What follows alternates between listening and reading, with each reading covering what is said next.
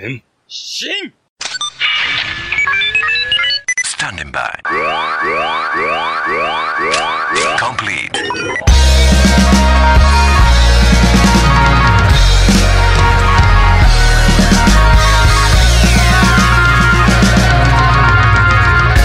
Greetings, heroes of the internet. I'm Nathan, And I'm Christopher.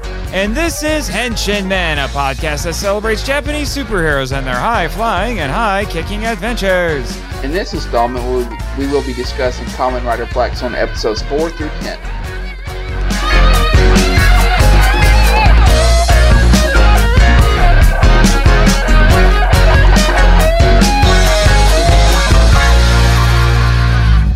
Hello, listeners, and hello to you, Chris or Christopher. Wh- which one do you prefer? I usually go by Christopher because everybody else goes by Chris. Oh, okay, okay. So, Christopher Riner, welcome to the show. I believe this is your first time on a podcast. Indeed, it is, good sir. I am a podcasting virgin. I, well, okay, you made the joke. I and I, you made the joke. I thought about doing. it. I didn't know how well that would go over, so yeah, you went and made it first. So I, I cannot be held responsible. No, sir, you cannot. I will take all the blame. I, I, we're all to blame, according to Blink One Eighty Two and Godzilla Final Wars. But anyway, that was a reference. Anyway, so you're you're on here because you've been a longtime listener of basically all of my podcasts and have an occasional editor. Indeed.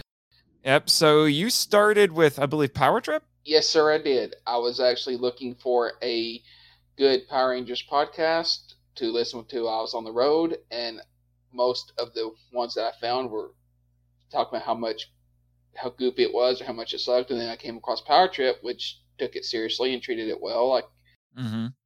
like you would at any English literature course or anything else or film appreciation. so I really dug into it, and I liked what you and Michael presented. So I started looking up your Mhm. podcast, and my list has grown, and I blame you all for my podcast addiction. Again, we're all to blame.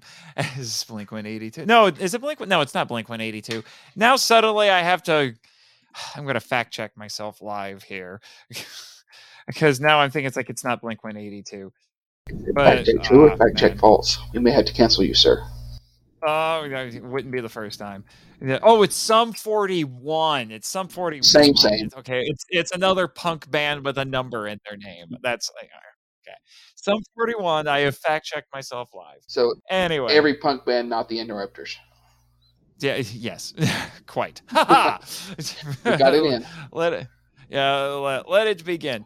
So you volunteered actually to come on and cover the rest of Kamen Rider Black Sun, because I did that initially on Giant-Sized Violence with Tomi Trembath. We did the first three episodes. It was part of a little crossover we did where right before the show, the Black Sun, I should say, dropped in October. October 2022, we did the first couple episodes of the original Kamen Rider Black because they were on YouTube. And then serendipitously, as I am editing that thing, we get the news that it's being released on Blu ray. and funny enough, this weekend I had the sequel, Black RX, also released by Discotek, Nice. came in the mail. So. I, I actually listened to both of those episodes. I recommend people go back and listen to them. A lot of good information Mhm. for the first three episodes, which I think you said we were going to go over a little bit here. Not, uh, yeah, we'll only go over it a little bit. The intention was to bring Tomi onto Henshin Men to finish out the rest of the show, but he, after he watched the rest of the show, he just wasn't all that interested in podcasting about it. He didn't have a lot of positives to say. So I'm like, okay, that's fine. uh, But I did feel like I owed it to the heroes of the internet to finish the coverage of it. And you decided to volunteer for it. And you're braver than me, especially since you watched the dang thing twice. Well, I do have a healthy amount of self hate, so you said it, I didn't. That's a. I just want to do a good job, sir. I understand. I understand. So, I think we've got all the preliminaries out of the way. So, if you're ready, I think we can jump into Well, actually, one more thing before we proceed. A little shout out to my friend Ben Avery of Welcome to Level 7 and Strangers and Aliens, among other podcasts. I will be borrowing his quadrant format for, uh, to talk about this. Not the first time I've done it. I've done it once on on Monster Island Film Vault to talk about the Skull Island anime. Air quotes up to the mic, as Luke Jack and Eddie would say. So we'll be going over the show in terms of character, style, plot, and theme. So with that, Mr. Riner, let everybody know what's going on in this show.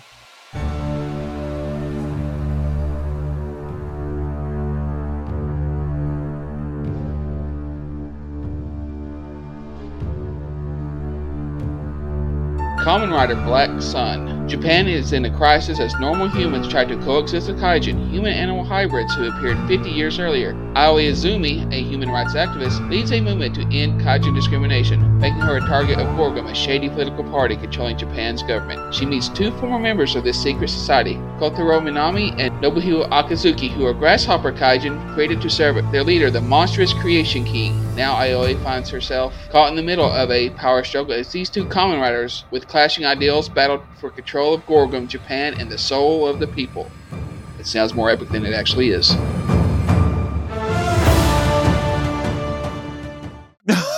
oh, hot take, hot take.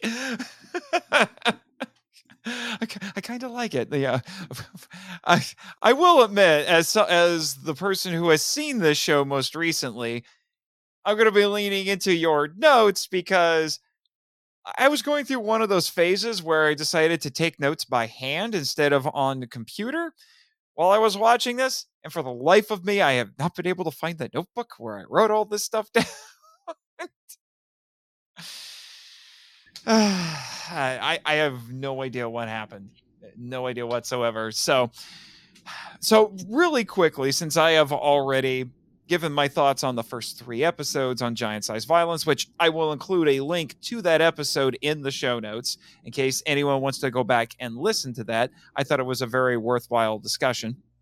So, what were your th- quick thoughts on the first three episodes? A lot of setup, very slow pacing. I enjoyed Aoi a lot. I had mixed feelings on it because it was the political theming of it. He mixes so much between the American what was going on in America and Japan. It was obviously that he was aiming it for two audiences. That sometimes it was hard to differentiate between when he was talking about Japan and when he was talking about America. Sometimes, but overall, it, it was the first three episodes were a good setup. I think it starts going downhill after that. Hmm, that's interesting.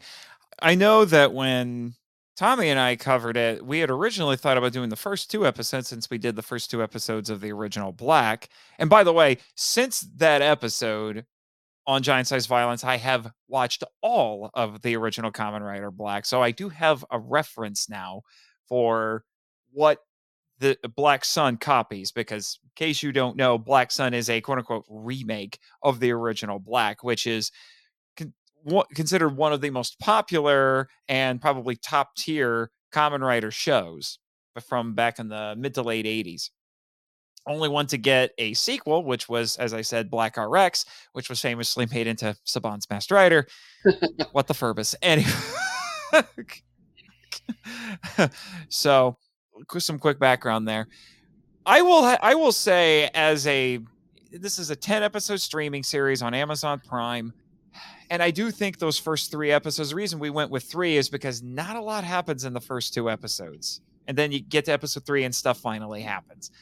And, and so it's got the typical streaming series, I would say, pacing issues where those early episodes are pretty slow. Yeah. There are streaming shows that handle it a lot better. Mm-hmm. This is not one of them. This has the Game of Thrones pacing issues on a whole other level. Because at, at least with Game of Thrones, you had a sense of the time passing, and I'll get into it a little bit later. But there were parts of this where you would see one thing happening that could only be happening in minutes, and then something else be happening simultaneously that had to take hours at the same time, and that will get mentioned later in the awards. Oh, I'm I'm sure it will. I'm sure it will. But Anyway, I, I think unless you have anything else to say about those first few episodes, I think we can jump right in with the quote unquote quadrants.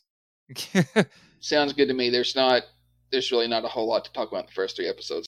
yeah, yeah. So let's start with mm, let's start with since we've already kind of been hinting at it. Let's start with plot. So plot. So we've mentioned before how the first three are kind of are kind of slow. I would say the show really doesn't start to pick up some momentum. I would say probably not until about episode five. Well, I would say it starts to pick up some momentum.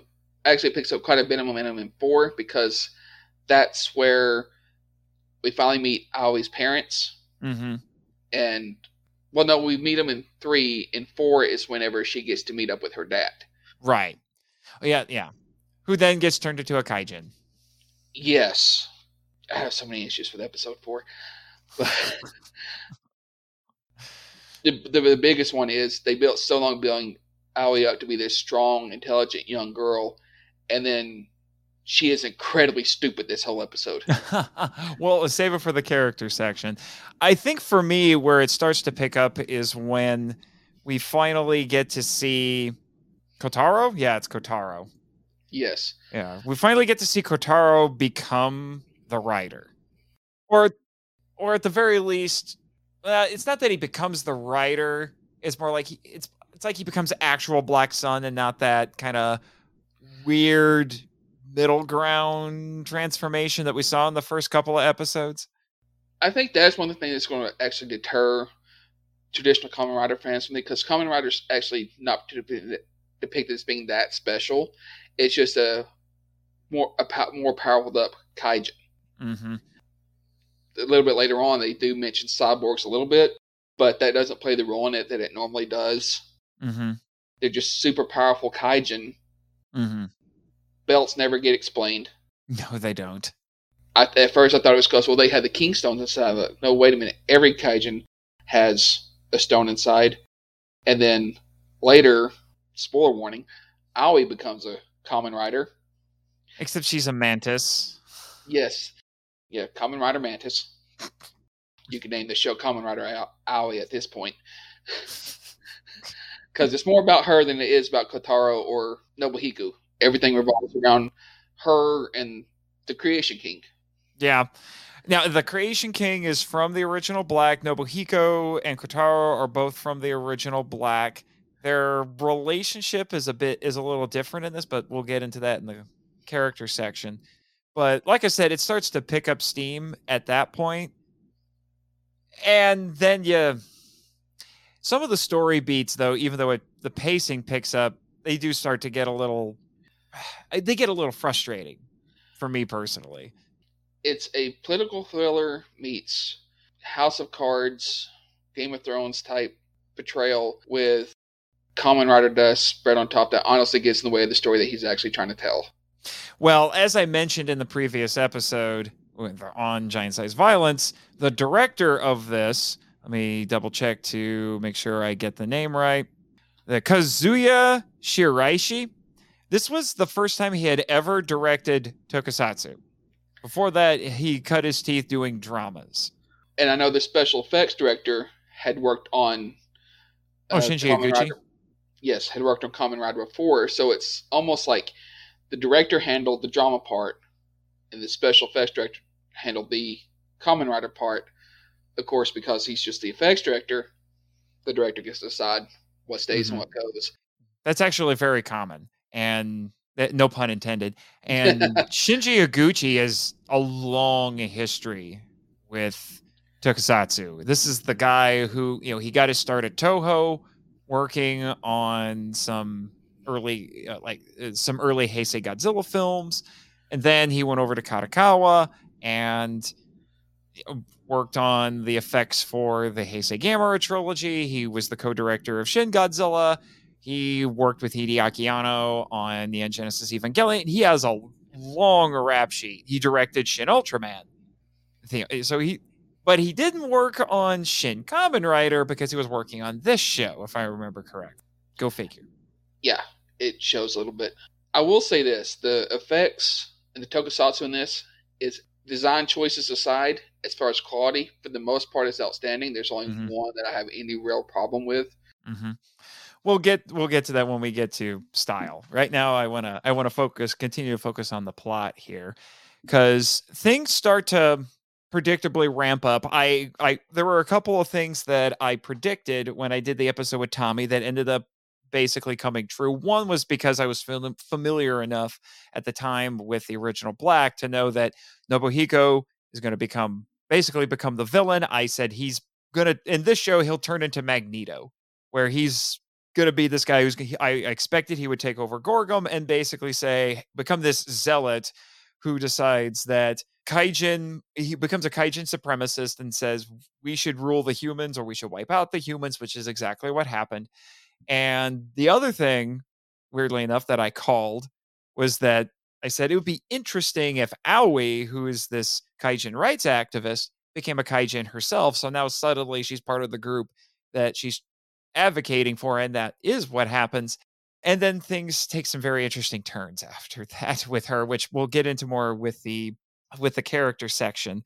But you know, the plot beast that we get after that is, you know, we basically see the rise of Nobuhiko as the new creation king, but it's not him who kills the creation king. It was actually Kotaro. Yes. And that's around, I think, like episode seven, eight, somewhere around there. Yeah, he he kills the creation king. Then what's really interesting is then you get the he kills the creation king. He kills his shell, removes the heart. Then you get the creation king spoiler warning that you see in Kamen Rider Black. Yeah. the heart. The Yeah, where- heart, and it's still beating. So he hasn't done it yet. Mhm. So, spoiler warning: Kotaro ends up becoming the creation king. by the end. Yes, Yeah. And- Nobuhiko declared himself the creation king. yes, but he was not actually the creation king. He Mhm. just received a. He becomes a Kamen Rider much later than Kotaro does Mhm. in the show and in the timeline. Then he receives a power up because he just he's a I guess he's a quicker study. He embraces it faster, and then it doesn't take until Kotaro dies and is brought back, and he gets that RX symbol Mhm. that he's that he gets his second power up. So it's in this one RX is Kamen Rider Super Saiyan two. much. You the, the, you got your base level, then you got Super Saiyan one Kamen Rider, then Super Saiyan two Kamen Rider with Mhm. with each of them. So there's that play into it. The storytelling is good. It, it follows a consistent plot, and you're actually able to keep up with what's going on in the past and present, how it all connects. So that part is good. My issues with the plot is they never any chance for child violence they're obviously going to take, and I don't know if it's for shock value or to try to for emotional resonance, but you just become numb to it. Yeah, but you become numb to it. I mean, by the third child surgery and by the second time you see her friend get murdered, you're like, Again. like, yeah. But there, I did notice that they did use a lot of Christian symbol- symbology because on all the graves of important people, there's Christian crosses, hmm and whenever he was killed the last time, he was hung up like he'd been crucified. Oh, yeah, yeah, which that happened a lot in the original Kamen Rider. Yeah, so it's both a- Crucifixions were very popular in 70s tokusatsu. yes, and very popular in this show. Well, Yeah. cruci- crucifix and crosses. Yeah. Yeah. I mean, uh, the previous episode, I I talked about, uh, with Tomi actually, about the Kamen Rider manga, which famously, in- at least in my opinion, fe- features the original Kamen Rider stabbing Man Bat with a cross shaped tombstone. Yes, I read that. I was not ready for that. It, it's- it's one of the most metal things I've seen in a in a manga. I wasn't ready for the nose. yeah, the, yeah, that was an artistic choice. But uh, Yes. so so you have. I will say I'll, I'll say more about how the flashbacks are handled in the style section because I, my issue with it conti- from the first three episodes continued in these last ones. I will say this: the back half of this show starts following the original Black more closely in terms of the plotting, because once Nobuhiko embraces being Shadow Moon, it you know it's like I said, it's more like the original show in that regard, where he becomes the new leader of Gorgum and tries to carry out his his agenda while facing resistance from Kotaro. And then, spoiler warning, Kotaro dies trying to do that, and then he's found by Whale Kaijin, who does some weird pseudo mystical something something or rather to bring him back from the dead. And then our hero goes off to triumphantly fight the villain. The ending is you get to the last half of the final episode and it diverges drastically from the original show. But I would say, in terms of plotting and character beats, Aoi is the one that takes the the craziest turns. It makes sense within the confines of the show. And we mentioned that her friend, the the bird kaijin, he gets killed again. I was like, do you really have to murder this poor character twice, guys? Really? Yeah, it, it, was a bit much. We'll talk about this when we get into characters, but Nobuhiko, Kotaro, and Aoi have are like this triangle where Kotaro's more indifferent in a lot of ways. He's more he's kind of outside of it. Even when he's fighting, he's he has his reasons for doing it, but he still he feels like a little bit of the outsider. Mhm. Nobuhiko is obviously becomes he's more emotionally invested. Aoi, she actually, despite everything that happens to her, never changes her principle. She changes her methods, but she never changes her principle and what she's fighting for. She just Mhm. realizes that she's just going to have to do it in different ways. Mm-hmm. So she's the constant. Mm-hmm. Nobuhiko and Aoi go through so much in this. Mm-hmm. And even Kotaro does a lot, but his is more to himself because Mhm. he's divorced from himself. He doesn't have the attachments that Nobuhiko and Aoi do in a lot of ways. Because Nobuhiko, he's the one who, recruits these kaijin, and then when they get killed, he takes it very personally.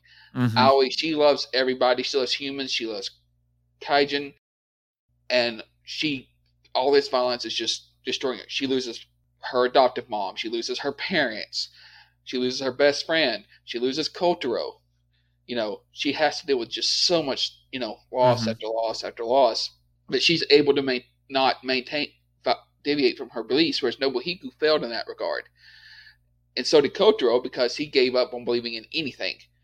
Yep. Really, even at the end, he doesn't really believe in anything. He's just trying to do fight for Aoi and what he believes is right. Right, which we'll unpack that a little bit more in the character section, but I can tell you that this Kotaro, this version of Kotaro, is different from the original in some pretty key aspects. Yeah, I think in the original he had an H in his name. Uh, I don't remember. I'd have to look that up, but I- I that's it, too. that's immaterial. I know, but I'm just saying. So he, you know, so yeah, he's different. I've seen a little bit of Black.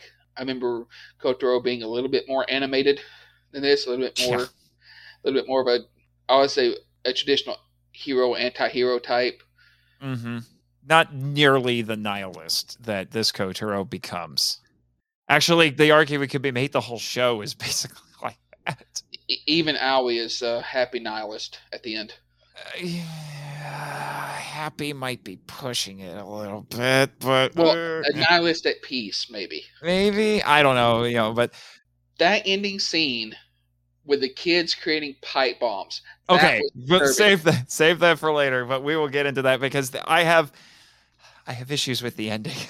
I do too. I do have issues with the ending, but I think that's better saved for the theme section because my goodness, I have yeah, I have issues with the ending. Yeah. But like I said, the back half is more like the original Black.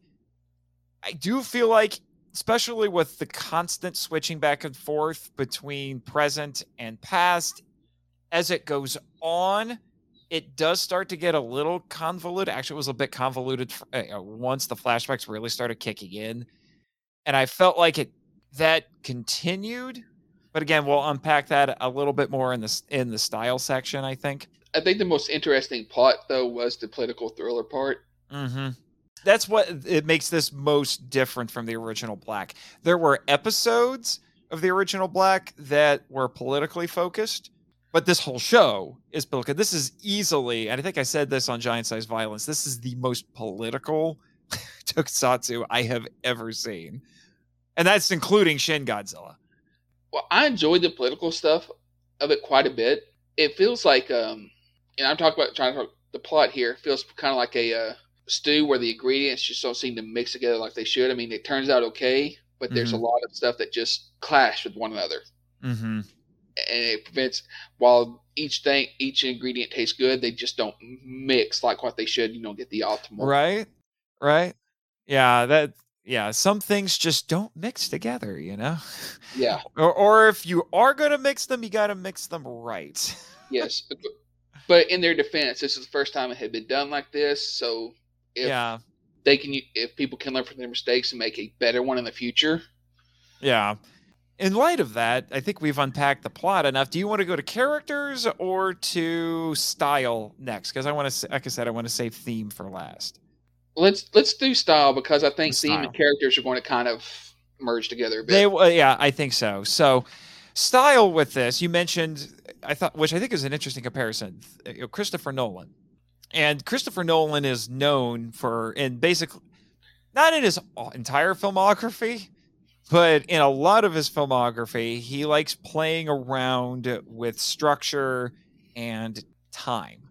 yes. Memento famously, you saw everything in reverse.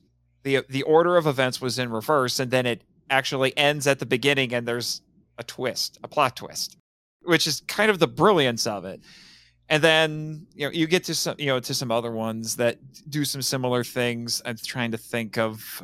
Batman Begins does it a little bit with the with the with all the flashbacks, but that's still a little bit more linear by comparison or if you've seen Oppenheimer recently, that is very non-linear and it's jumping around quite a bit, usually between I think about three different years. It's primarily focused on two, but it bounces around between different ones, but they're all themat.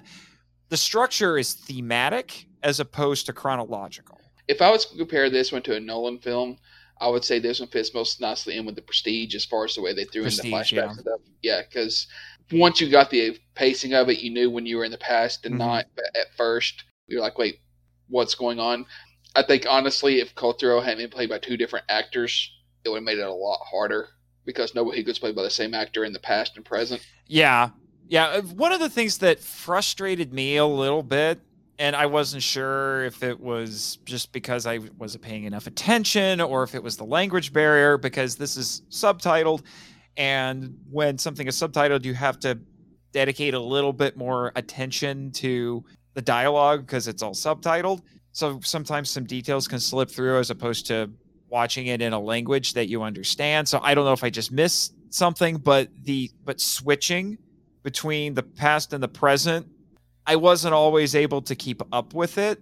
I would usually catch on within about I say about 30 seconds or so like, "Oh, okay, we went back to the 70s."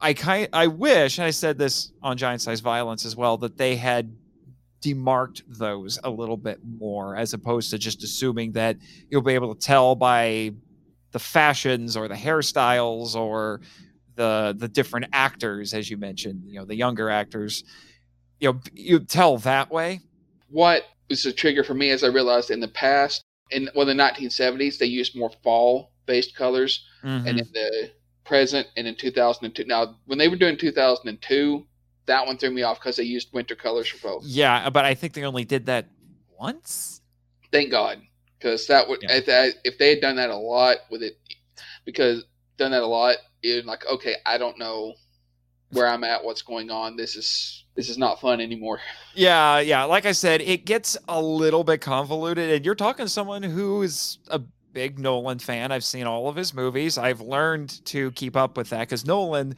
as my friend Jack Hudgens, G Man, said on a Kaiju Conversation live stream recently, Nolan trusts his audience almost to a fault. but nolan also knows how to pace his movie so that you're not right. where and they were not pacing this right for what they were trying to do. Right. Honestly, I, there are times I wonder if maybe this could have been streamlined to maybe I don't know seven or eight episodes. I'll be honest with you. If he had chosen to almost do this like Memento, where you start at the end and then work your way back to the beginning, and not do the flashbacks necessarily, just literally you do everything in reverse, I think that'd be a better stylistic choice for the story he was telling. Mm-hmm. Because the way that he did it, and certain things he would drop in the past, it would give away what's about to happen. in the present, Mm-hmm. which takes away some of the fun of it, takes away the emotional weight and Mhm. heft. So I think going in reverse, if you're going to do try to copy Nolan, Memento would have been a better choice. But my recommendation would have been start in 1972, go to 2022. If you wanted to do a little bit of jumping around, you could start with Aoi giving her speech and quoting Oliver Johnson, and then go back to 1972 with Oliver Johnson saying that to Mm. Ko- Kotaro, and then it gets linear from there. Yeah. Yeah, I don't know. I, I I see I see what they were I see what the director was trying to do. I think it was a Nolan effort where he's trying to connect the past and the present thematically.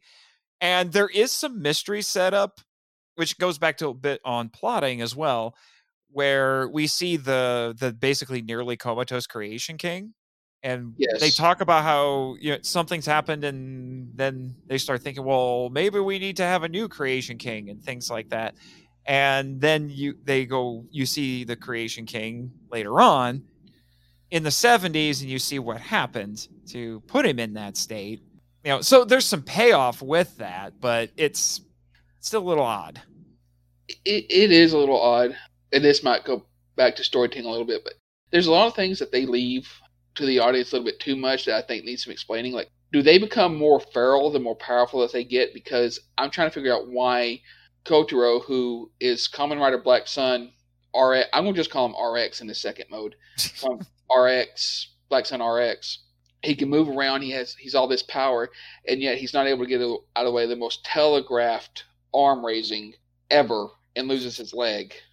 Well, no, he's just coming out of black at that point, but Black Sun at that point. But I'm like, he's moving so slow, and you're a grasshopper. Jump off. that almost sounded like a euphemism It's like it, it's he's sit- he's there, and he's biting the neck. Which, by the way, that happens in every single fight. Yes, every single fight. They crawl around on the ground. They took the bug theme way too seriously on this. A lot of crawling around, jumping, a few hits, and a lot of fighting. yeah I, I'm Yeah. not. I'm not a fan of cannibalism, whether it's between bugs or humans, and you're, now you're mixing both. Stop.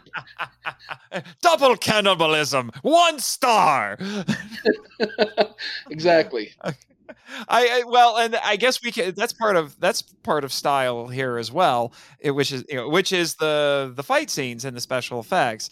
And I will say this is definitely going for that you know that gritty, primal kind of ultra violent style of action in this. It's not the most exciting. I mean, if you're used to the more classic style of fight scenes that we see in the original Black, where it's pretty wild and there's lots of acrobatics and martial arts and things like that. Don't expect that in this. It is, it's very dirty in this. Yes. Dirty, dirty Kamen Rider. dirty, dirty Kamen Rider. Like, I, I at first I was like, okay, this is different. I kind of like this down and dirty style, but then I noticed that it all of Kotaro's fights were the same. Everybody else was getting better fights later on because, like Kujira, the whale kaijin, he had some really good fight scenes. Nobuhiko gets good fight scenes, especially with uh, Bishum. I like that Mm. whenever I like that fight a lot. I did not like the body horror horror in this. It the, the ripping you having to rip off your own appendage to create weapons. I'm like, why?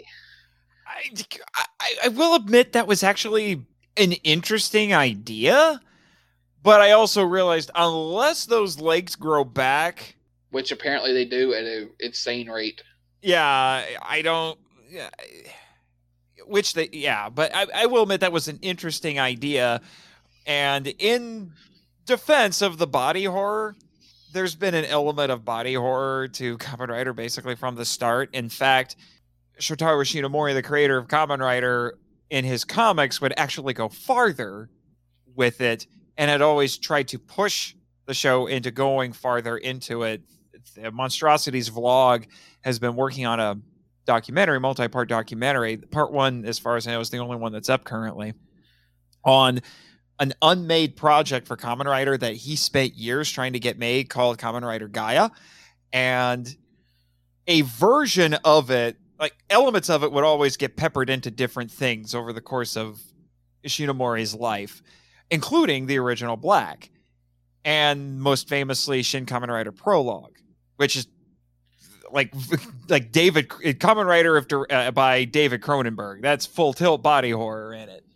So all that to say, it's technically part of the writer shtick.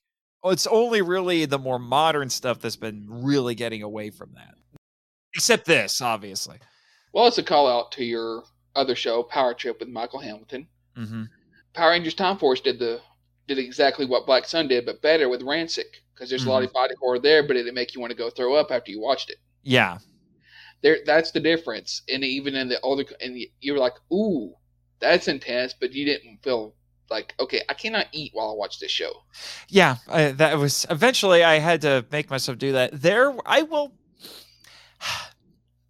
I'm not ashamed to admit that there were multiple moments where I cringed very hard, and in one case, I looked away right before it got crazy. And I've been told that you can go find some of these clips online, but because the, there there are parts where characters are doing like you know ripping off limbs or they get massively injured. There's Kotaro gets like you mentioned gets his arm cut off at one point, and you know they're ripping off their grasshopper appendages to make weapons. There's a scene where a prisoner of Gorgom bites off his own tongue because he's told to do it to prove his loyalty, basically. That was a little much for me. But the the scene where in a rare instance I actually looked away was when Nobuhiko crushes that one anti kaijin protester's head. Now, admittedly, the guy murdered the bird kaijin, well, which was the second time the poor bird guy kaijin got killed, and they did it by lynching him. Again, theme discussion. That was taken straight from Game of Thrones. Yeah. Mountain crushes um the guy who plays Mando, that actor, he crushes his head mm-hmm. in a very similar way, and I knew what was coming. I'm like, well, I've already seen this once. I don't have to do it again. Yeah, and I've I've had I've been told that it looked like a watermelon being crushed because I looked away just before it happened, and then I I looked back and I just see Nobuhiko in his rider form, his shadow moon form, just covered in blood. I'm like, oh, okay, he did it. This is the moment. This is when he turns. This is when he basically becomes the Kaijin Magneto. Yes, but they did it in a way so it makes you feel like you're rooting. They try to do it in a way, I guess, because the person that he did it against, that you wouldn't immediately turn against Nobuhiko, make you try to understand mm-hmm. why he did it. But then you have Aoi on the other side who despite saying all that, she doesn't. Well, up. and We'll get to this later. She doesn't try to give in to that level of hatred and violence. She tries. Yeah. Um, she tries. Which, and this is a style thing. I compare Nobuhiko to Magneto, which I think is a very apt comparison. Here's the, one of the main issues I have with the show. We don't really have a Professor X in this. People might argue that Aoi's the closest, but even Aoi is not quite a Professor X to me. She was until the last couple of episodes, I would say. If if you read modern X Men comics, and we'll talk about this more when she gets into the character, but she is very much like Professor X. Up until actually Professor X goes way worse, and towards the end she's more like Cyclops. No, oh, oh great. I, I always get worried when people have to compare something to modern X Men because modern X Men is a mess. well, it's fitting for the show. Yeah, it is pretty fitting. But I will say, I'm not opposed to having a villain like Magneto. You know, he's the zealot. That's Magneto's villain archetype. He's the zealot. He's the guy who does the right, th- who does the wrong things for the right reasons. Magneto is trying to help his people who are being oppressed. Well, Belgenia was actually his mirror image because yeah. starts out, he's hardcore. He's pretty much what, what Shadow ends up, and then by the end, he becomes what Nobuhiko originally was. Mm-hmm. And I now that is one thing I did like stylistically how they had him down on his feet protecting Aoi Mm-hmm.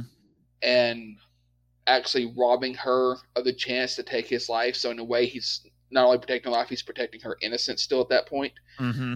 I re- that stylistically, I love the way they ended him. Mm-hmm. Bill Bill Genia, Bill Henia, Bill I've heard yeah. it. Uh, Burhenia. I've seen it, or Burhenia, uh, Burhenia. I'm not entirely sure how to say his name. I've seen it spelled different ways, pronounced different ways. Depends on how it's close you want to stick to the Japanese. I'm going with a show. They would yell "Bel- Belginia. But he is a character from the original Black. This one is really different from the original. I don't know Yeah. if you've gotten far enough into the original Black to know that. I haven't. Okay. Now there, when he goes full tilt kaijin, when he fights to protect Aoi, he does look similar to his to the original version, but in the original, the the original Bilhenia was not entirely loyal to, well, I would say the Gorgom leadership. He was plotting to take over at some point, and for a brief time, he did manage to do it, but then Shadow Moon finally woke up after incubating for like 30 episodes and killed him to take over. Spoiler warning. Well, in this one, in a similar way, Belginia did look to take over, but when it came down to him or Shadow, whenever they approached him and Shadow Moon in the cell, he wanted his freedom bad enough that he submitted to the new to the Gorgom he was fighting against. He Mm-hmm. compromised himself, Mm-hmm. whereas it took Nobuhiko much later Mm-hmm. to compromise Mhm. himself. Which is one of the things that also, and I brought this up in the giant size violence episode as well. Gorgom is a bit different in this. Now, I found out after episode three that they aren't quite as different as I thought they were because in the original Black, they're more like, at least what the conspiracy theorists, how they perceive the Freemasons as this weird secret society that as some cultic el- that's kind of cultic and they're basically plotting to take over the world. Of course! At some point and the the creation king is their mysterious leader who turns out to be a giant disembodied heart because why not? In this they are technically still a secret society who practically worships the creation king but their methods are really different. Now they're trying to pass themselves off as this legitimate political party in Japan. And if you know anything about Japanese politics, they are a multi party state. Now, the thing is, is that their government is typically controlled by one party. It's only on rare occasions where it's the LDP, the Liberal Democratic Party. It's only been on rare occasions where the LDP has not been in control since World War II. And I've heard some people in some other podcasts say that they think Gorgom in this is modeled after the LDP. And I mean, there's some, I, I- mean, I'll give the show credit for not backing down from this plot point because the prime minister in this, who again, I have heard people argue is modeled after Shinzo Abe, bit of a controversial prime minister, even though he's been elected multiple times. Well, not long before the show, well, so, I should say some months, so probably while the show was still in production, Abe, who was no longer prime minister, was assassinated.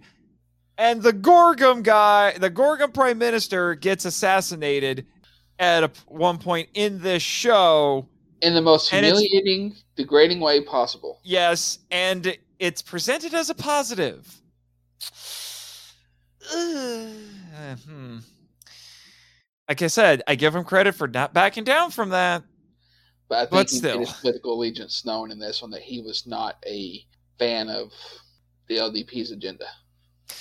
Yeah, yeah, yeah. And I've also heard because there's some kind of weird cults that have popped up in Japan. I'd have to go through either listen to that podcast episode again or do some digging on it. But I know that there have been some very bizarre kind of cults. Some of them doomsday cults. The one famously, I I can't remember the name off the top of my head. This was something that I came across while doing research on some of the other podcasts. But they've actually performed terrorist attacks, like in the '90s. They did a sarin gas attack in a Japanese subway, you know, which killed think, dozens of people. which will play into the ending, which we'll talk about later. Yeah, which we will talk about later. But w- something else that I do want to mention, because this was not brought up on the giant size violence episode, because this had not been revealed yet, and and I think it relates. A, you could probably go back to plotting as well, but I think it relates to style as well. We find out that I've been making a lot of X Men comparisons, but there's one point where this diverges pretty hard from X Men. Because in X Men, mutants are naturally occurring. The theory is that they are the next step in human evolution. We find out that Kaijin, they even though they say early on, it's like Kaijin have only been showing up for like 50 years. Well, there's a reason for that. They were created. They are not naturally occurring. They are not mutants like X Men. They're more like the Inhumans. A little bit more like the Inhumans, but to continue the political theming in this, they are a product of Imperial Japanese genetic engineering from World War II, which is a thing. It I have zero doubt that it was inspired by Unit 731 from Yes. World War II. Have you heard of Unit 731? Yes, you've mentioned it before, good sir. Yeah. And just really quick, for those who don't know, Unit 731 was was a division in the Imperial Japanese military who conducted experiments for biological and chemical warfare and they would use POWs to do it and just reading the clinical descriptions of the atrocities that they committed is difficult. I, I will not give details because I don't want people. I want if people are eating while listening to this podcast, I don't want them. I want them to keep their food down. But basically, they did horrendous, horrendous things, and they did it to POWs. They were shut down when Japan was defeated, but a little bit of controversy. And again, I won't unpack all of it because that would take a little while. The Americans did shut them down, but they also c- kept the data that they had collected through their experimentations. Uh, of course they did. Yeah. People wonder why we don't trust government. Yeah. So I think because we do get flashbacks all the way back to World War II to explain to us, yeah, this is where Kaijin came from. So they they are not naturally occurring, which I do think adds a it adds a wrinkle to this, which I think again we'll unpack when we get to the theme section. Well, now there's a little bit of confusion about that. Now, the original Kaijin were not naturally occurring, but the boy that gets killed, he was naturally produced from a Kaijin and a human. His father was human. Yeah, actually, yeah, which is the other thing. We find out that there are way some people are born kaijin, and then you can also turn a human into a kaijin by making them eat heat heaven, which is full tilt soylent green. Yes, which also both of those elements does connect back to X Men. Particularly. Oh, really? Marvel. Yes, because they did make. If you remember in the X Men first X Men movie, they did turn a human into a mutant. This He died. All right. Yes, Now- Senator Ken- uh, Senator Kelly. I almost have- said Kennedy. No, it's Kelly. they have tied mutants to Inhumans in the modern X Men. Mutants are the descendants of the first Inhumans created hmm when they mated with humans. So mutants are technically Inhuman human hybrids. Thanks, Marvel. Yeah. At least in, of course, Marvel has like 50 timelines, at least in one timeline. So it's not as divorced from X Men as you think. That's still weird, but yeah, and th- like I said, and then you have the whole heat heaven thing, and Kotaro, to his credit, refuses to partake of heat heaven because it can. We find out that heat heaven can heal kaijin, or even if you do it quick enough, if I remember correctly, you can bring a dead kaijin back to life. But it can also turn humans, regular humans, into kaijin. Problem is that it's manufactured in part using human flesh. So that's where the moral conundrum comes in. So like I said, Soylent Green. If you've seen that movie from the 70s. You and I are old enough to remember it's not a thing anymore, but the issues around stem cell research. Yeah. Same No, thing. it still comes up sometimes. But one of the things is they you read articles pop up every once in a while that they might be able to use stem cells to revive dead human cells. hmm So Heat Heaven has connections to stem cell research. hmm Yeah. Yeah. Yeah, So I, I see some connections and I do think that's interesting thematically. And it does make you wonder if you know, the characters start making compromises toward the end. Eh, but, you know, we'll get into that. Some characters, if I remember correctly, I think some of the characters are actually forced to take it because that's what happened to Aoi, right? She was forced to take it and that's why she became a kaijin. No, she they cut her open and put a stone in her like That's did right. They No- put a, they cut her, put a stone in her. This, by the way, the King Stones is a thing in the original Black as well. Yes. But I, I'm can see maybe as someone who's watched Black, you can help me understand this. Why is it that only Aoi? Well, I first understood the reason why only Nobuhiko and Kotaro could transform into Kamen Rider, but she wasn't given a Kingstone, and yet she could become a Kamen Rider. I think the idea in this is just that Kaijin can appear human and then they can transform into, if you want to call it this, their monstrous form because they all do it. Yes. It's just people have just gotten into the habit of calling Aoi when she turns into a mantis, calling her a quote unquote Kamen Rider. Well, but no, she does. She henshins at the end, Yeah, oh yeah, she does the pose. she, and a belt appears. And a belt. appa- Okay. I, I don't understand the belt thing. I I don't either because Kotaro and Kotaro has one whether he's transformed into he has one as soon as he transforms into a Kamen Rider or into a Kajin. Then whenever he goes into Kamen Rider mode one, it gets the red stone, and then when he goes in mode two, he gets the RX symbol.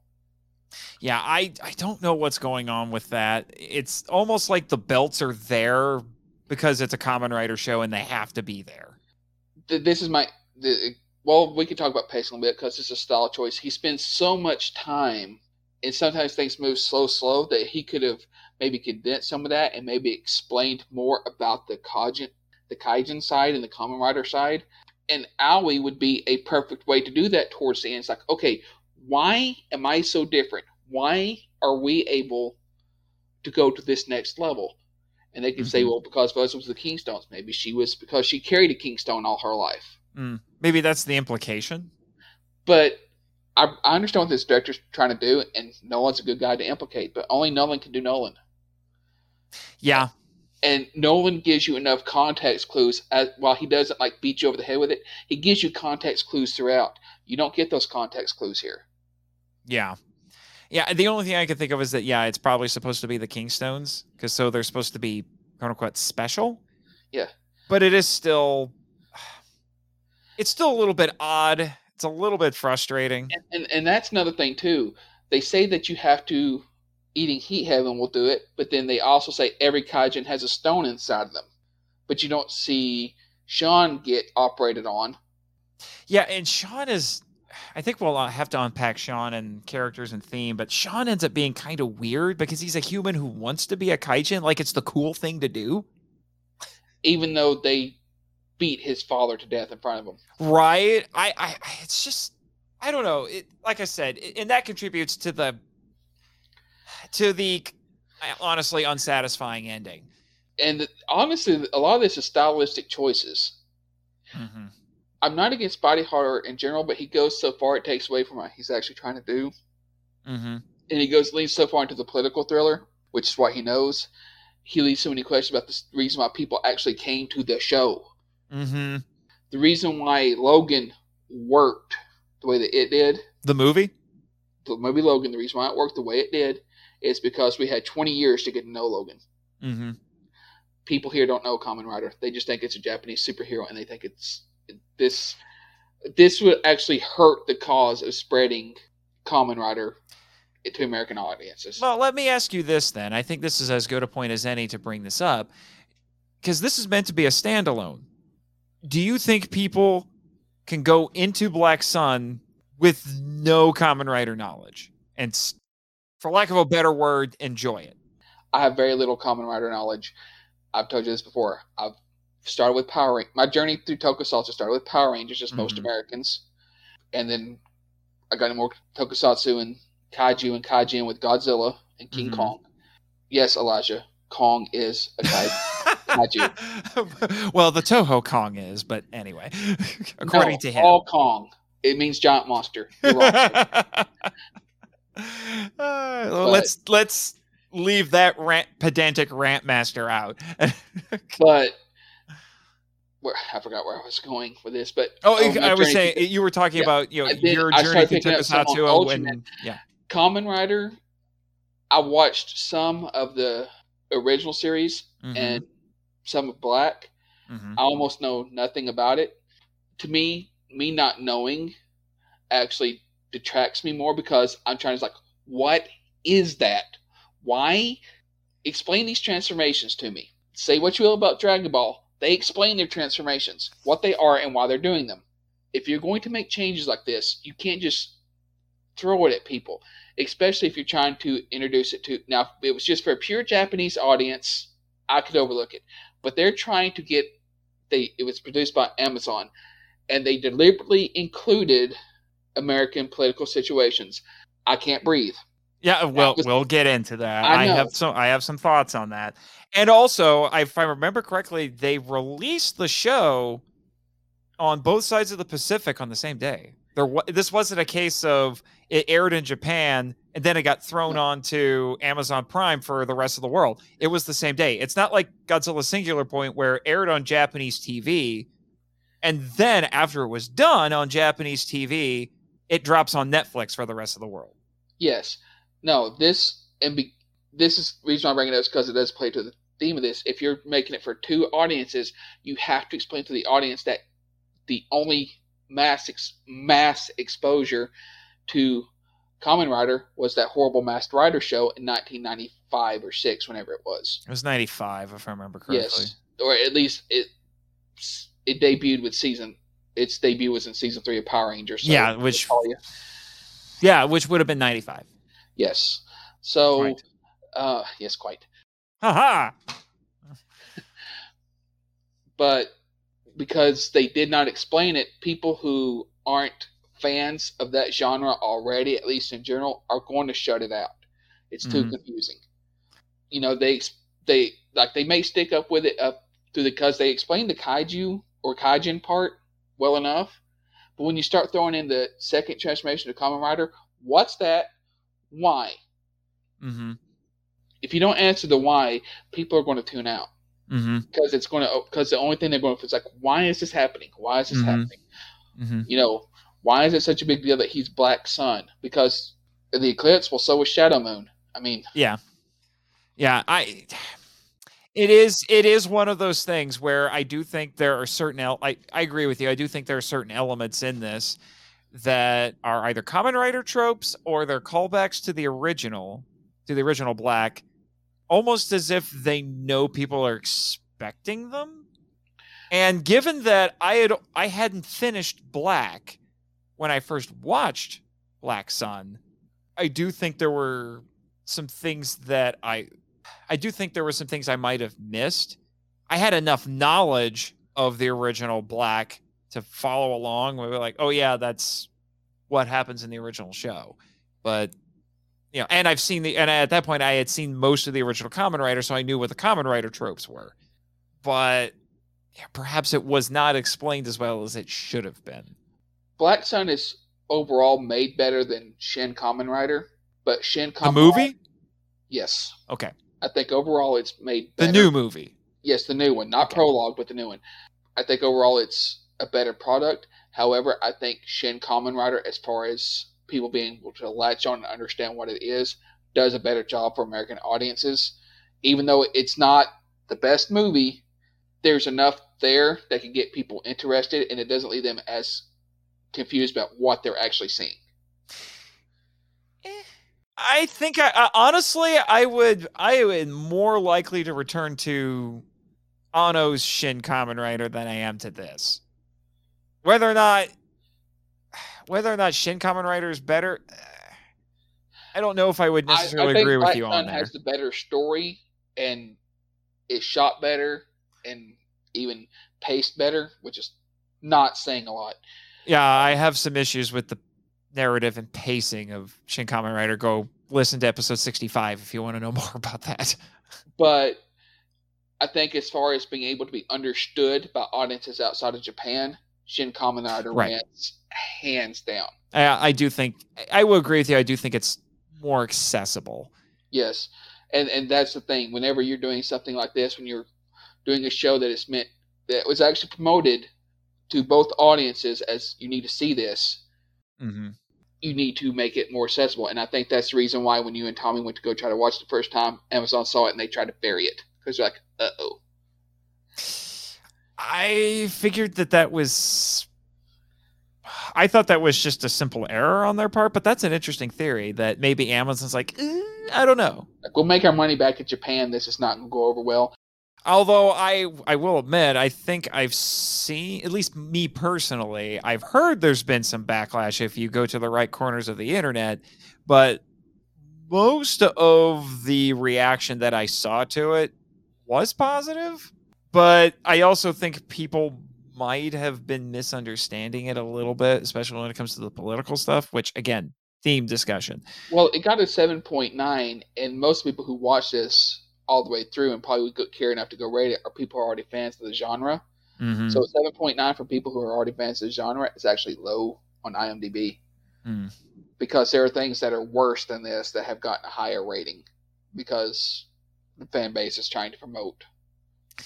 yeah, there's a little bit of that too. And I think because of its politics, which despite acknowledgments of things, not acknowledgments, but despite the use of elements that are from Amer- uh, from American events, it is still very distinctly Japanese because that was something that I discovered when I did the episode with Tomi, which is that there is a still a pretty potent anti-foreigner sentiment amongst the Japanese population because you have to keep in mind Japan had even with the last couple hundred years where they have been trying to westernize more they have still been a very largely homogenous culture and there are very potent contingents of the population who want to maintain that it's extremely difficult to immigrate to Japan compared to the United States, contrary to what people may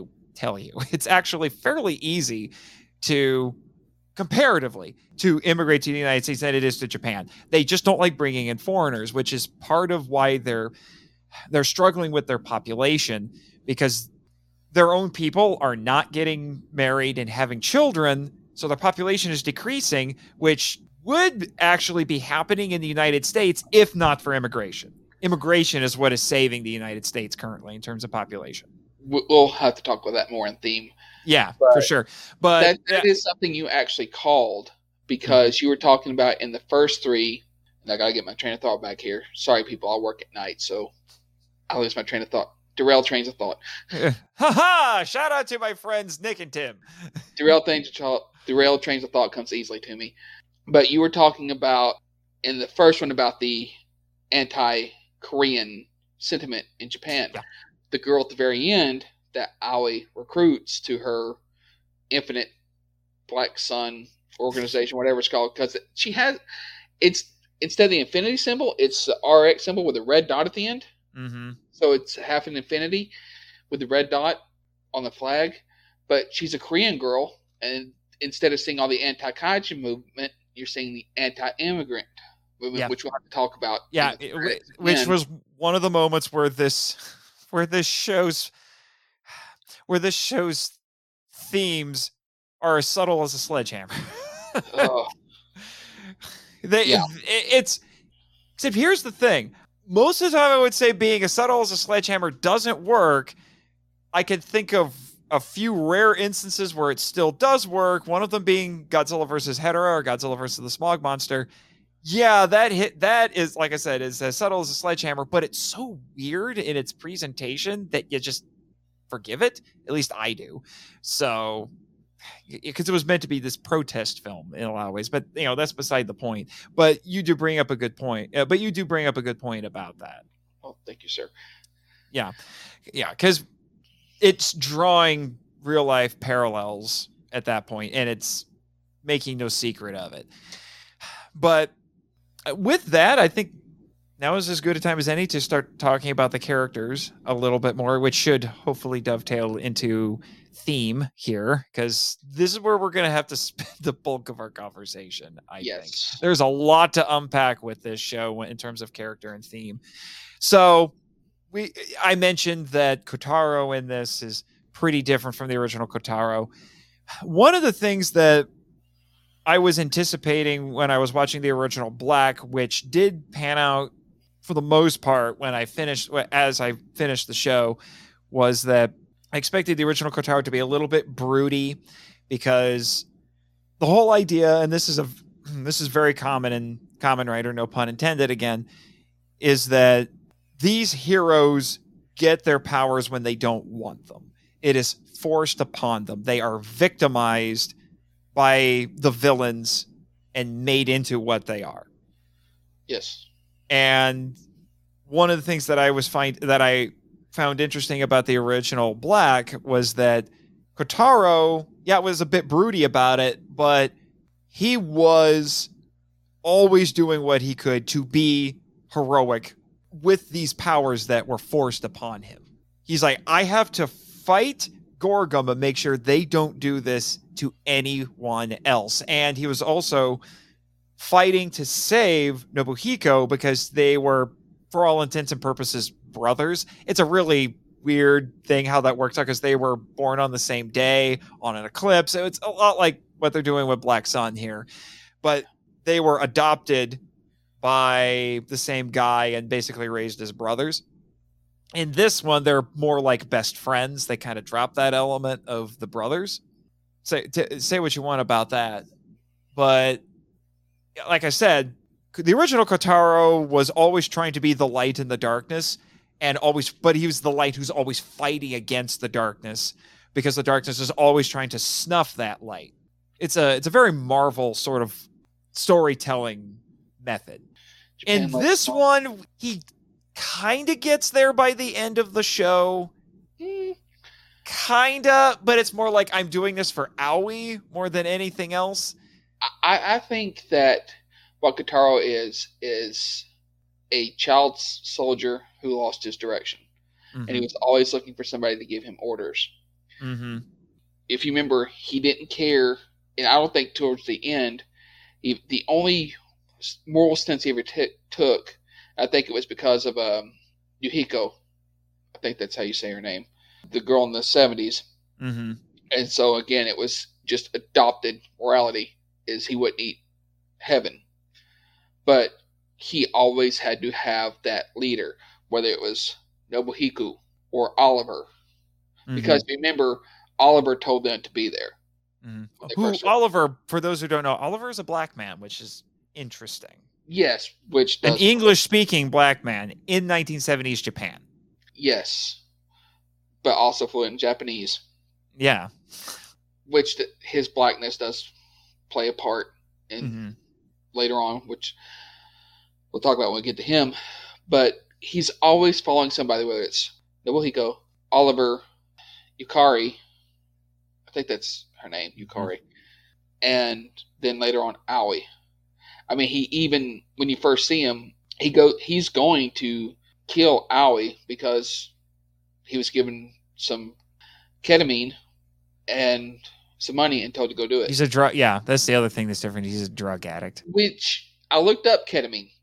Interesting. It's an anesthetic used for pain that causes you to hallucinate. and it is addictive. Of course. So that made me early on I was wondering if the flashbacks weren't his drug Hallucinations. drug induced hallucinations. Yes. Bringing him Wait a minute. Wait a minute. Wait a minute. Wait a minute. Well, Are you trying? To, are you trying to say that they weren't real? No, no, no. Just because it's hallucination doesn't mean it real. It's he's hallucinating about what happened in the past. Because I've had medicine that caused me to hallucinate, and all of a sudden I was back to an earlier memory. Ah. it was okay. like I was there. Okay. So it's still a hallucination, even if it's a memory, because he's actually experiencing it. You know, I hadn't thought of that actually. but because I looked it up because I'm like ketamine. What is that? So Google brought it up, and I'm like, Mhm. okay, so we've got a drug addict. Our drug, our, our, our hero, ladies and gentlemen, the drug addict who lives in a bus. He's not our hero. I'm sorry, Kotaro's not our hero. I was being a little sarcastic. yes, but who we think is supposed to be our hero. Mm-hmm. The hero of this this show should be called Kamen Rider Aoi. Um, Yeah, it kind of becomes that. Kamen Rider Mantis, Mantis, Kamen Rider, yeah. Kamen Rider Girl Power. Kamen Rider Girl Power.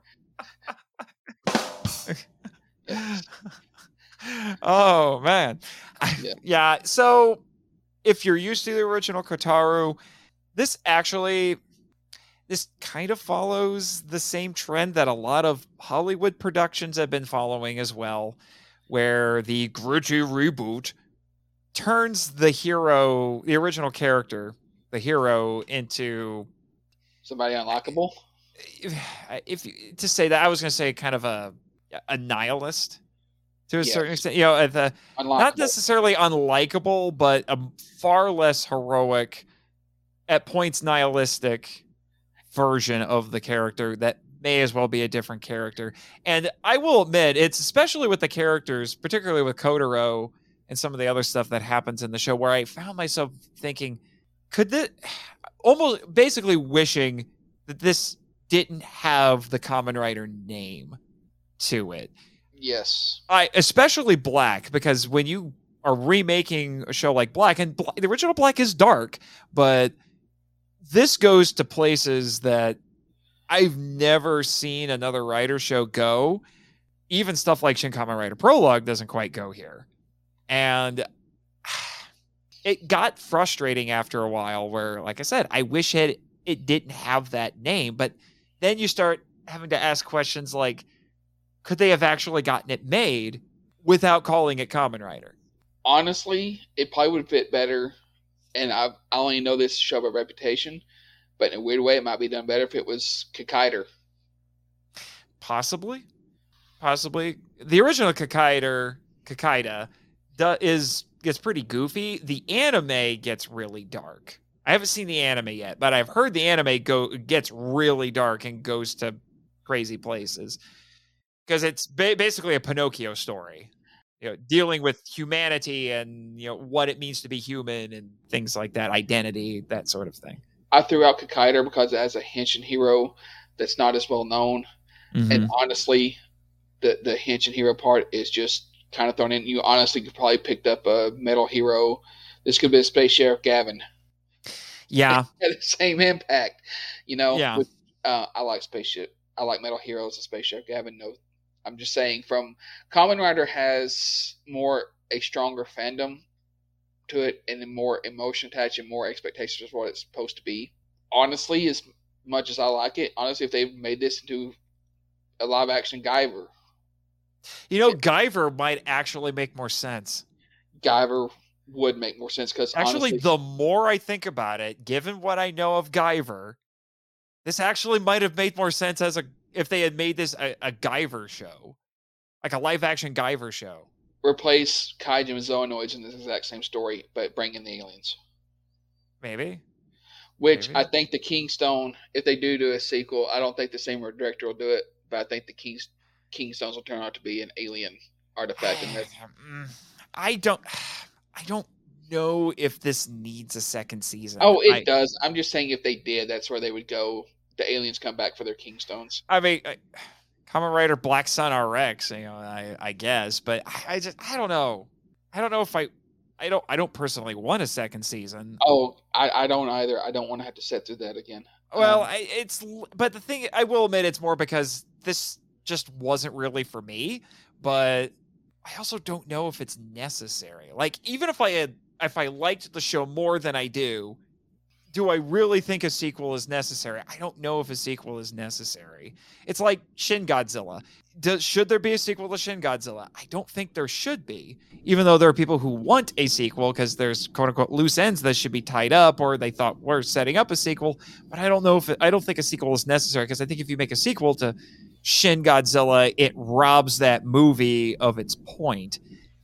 A sequel to this, I mean, we'll get to the ending in a bit I- know I keep saying that, but there's a lot to unpack with this.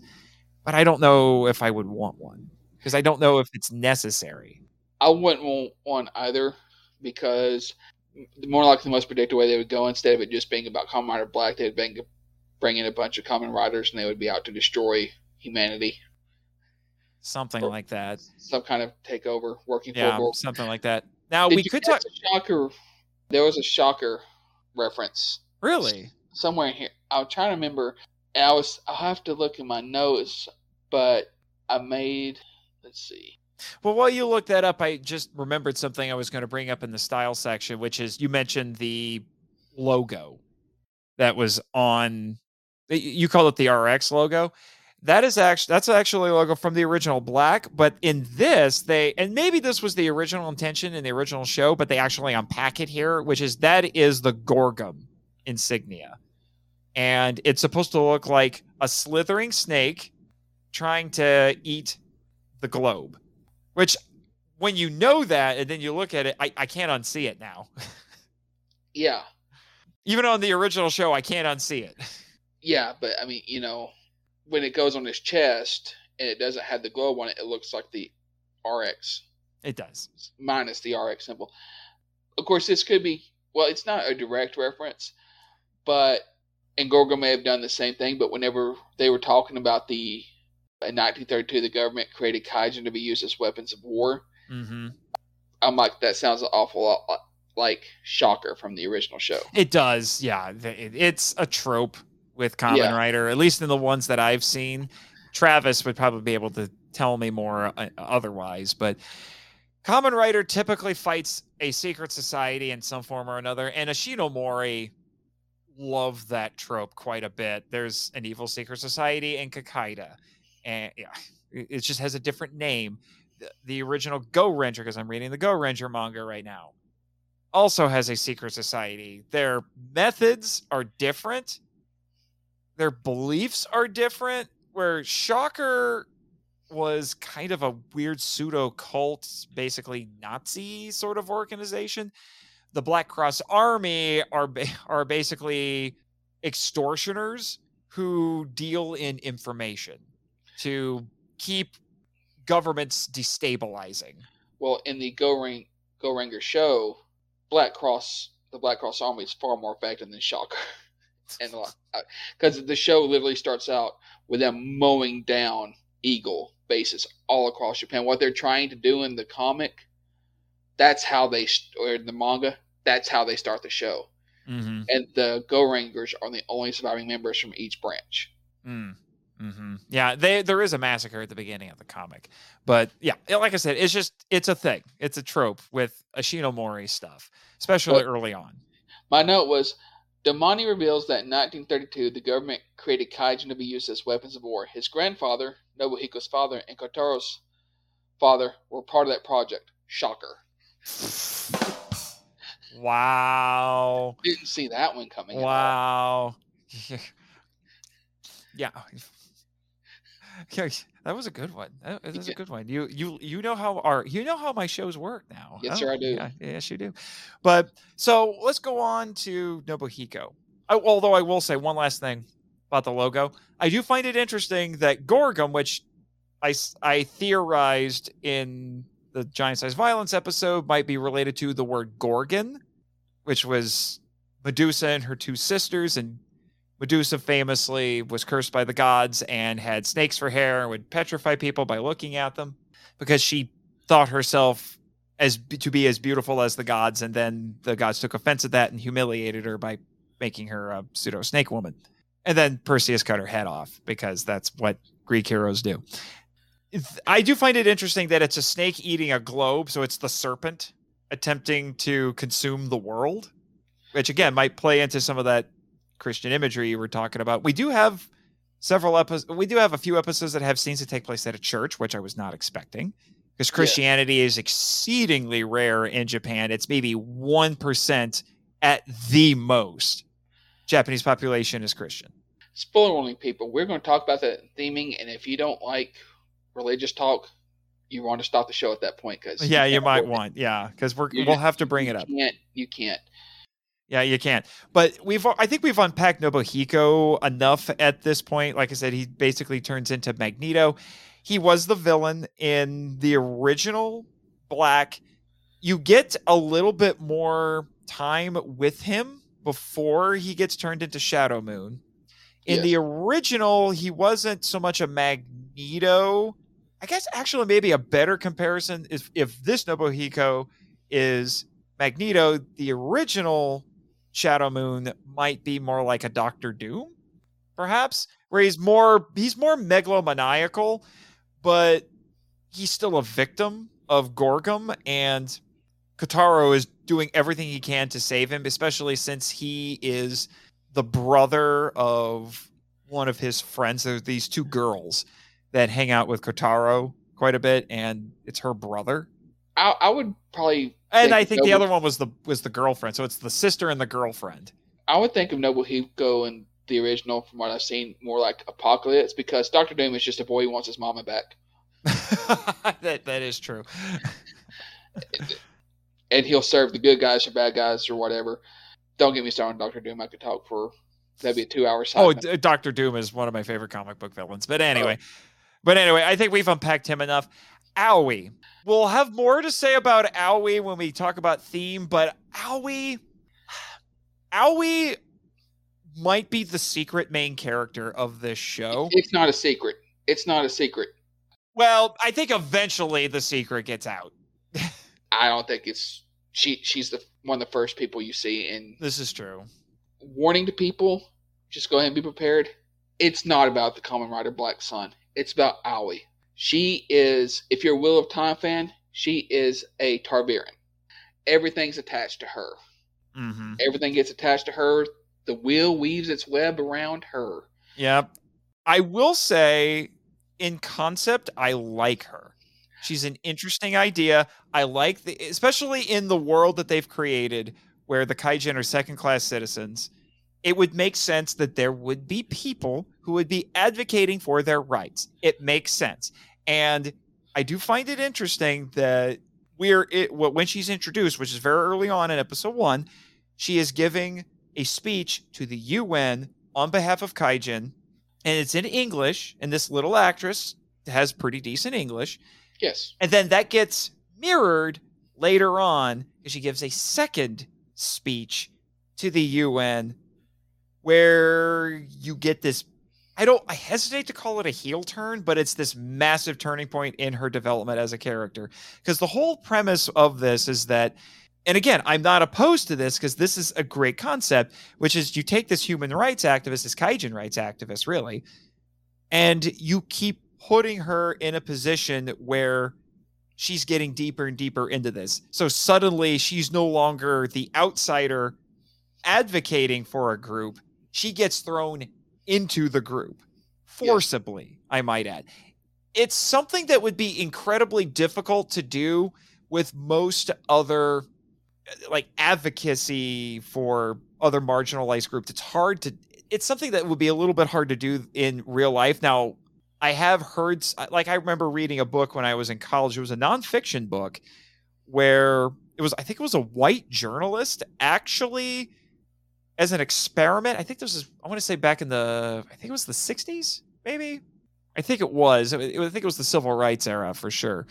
He decided, I, I think, and I think the book was called Black Like Me or something like that, where he actually did a bunch of makeup and made himself into a black man just to see what it would be like to live that sort of a life and it gave him a whole new perspective on things but that's different than forcibly becoming a member of that group Aoi, if I could describe, she starts out like Martin Luther King. Even her speech has I Yes. Have a Dream vibes, and who later becomes a Malcolm X character, understandably in some. right because she witnessed atrocities she wit started she she was she's a teenage girl i'm not even sure how old she maybe 14 Fourteen. She's fourteen. Yeah, 14. So freshman in high school.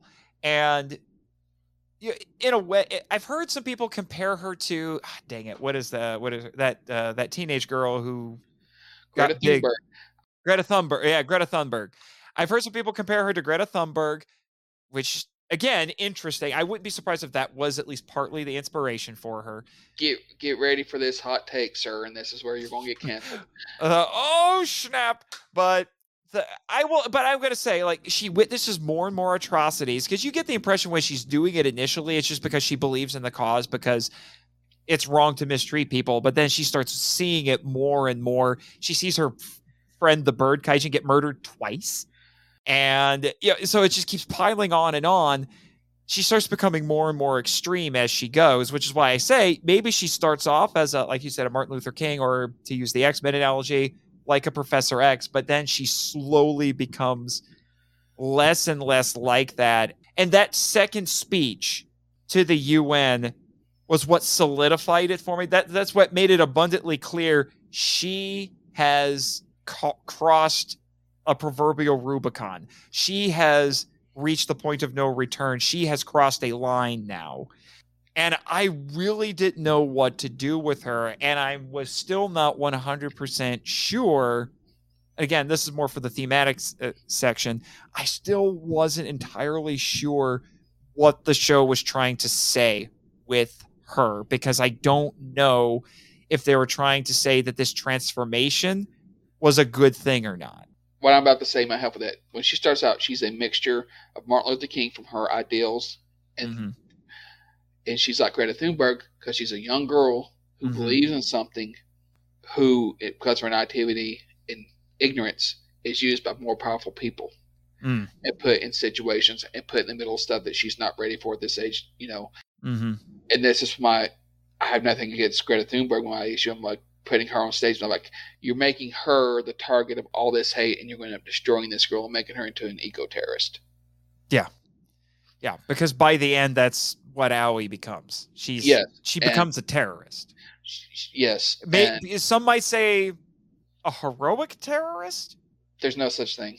Anytime that you're I mean, depend eh, to the if I may use a Star Wars analogy to the Galactic Empire, the Rebel Alliance are terrorists, but to us, the audience, they're the heroes.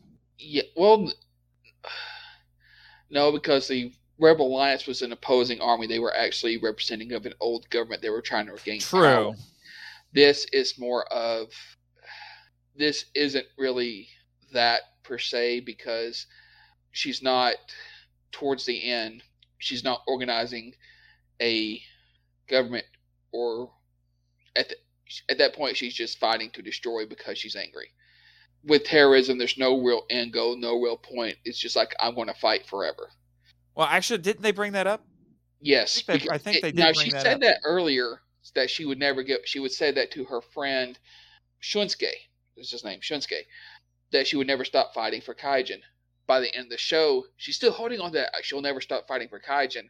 It's taken on a different meaning, but where I where I kind of hesitate hesitate calling them necessarily the imagery messes with the message because you have little girls and little kids making pipe bombs. Yeah. Okay. But the way that Aoi talked was like she's being forced to build a resisting army. But terrorism is not about resistance. Terrorism is about terror. Mm-hmm. It's about destruction Mm-hmm. it's about taking lives and the imagery and the message clash at this point like Mm-hmm. it may just be that they're using the materials that they have at hand but that is very specific imagery and it hits hard in the united states because pop bombs their most famous use was against children Yeah. made by children to use against children Mm-hmm. and that was very unsettling and that is something that if a person is trying to give this show a shot that's never watched before might be turned off to Kamen Rider completely because of Right. especially if you're older old enough to remember 1999 columbine and how prevalent pipe bombs were in the early 2000s it's going to be a nope Right.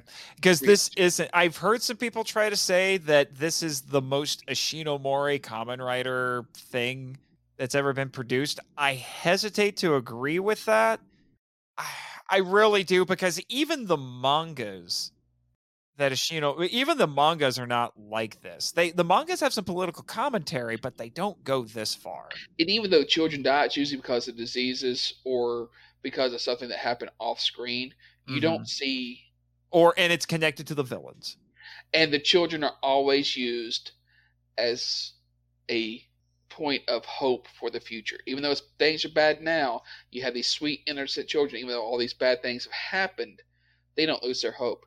We're not talking about theming yet, but we'll get into it. Yeah.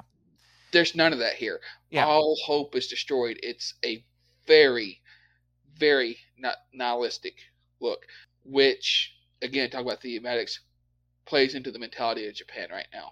Right, for sure. For sure. And uh, so we'll have to unpack more with Aoi, I think, when we get to theme because Yes, because she because she's is the so central to the show and her development eh, it makes or breaks the show depending how you want to feel about it. And I like I said, I don't know where the show lands Yeah. with her. reason why I said that we couldn't divorce the characters and the theme is because Aoi is the theme. Like I Mhm. said, in the Wheel of Time, she's ta'veren, so everything is attached to her. We will not be able to talk about the. We cannot really go into her character until we go into the theme because it's all tied to Aoi. Right.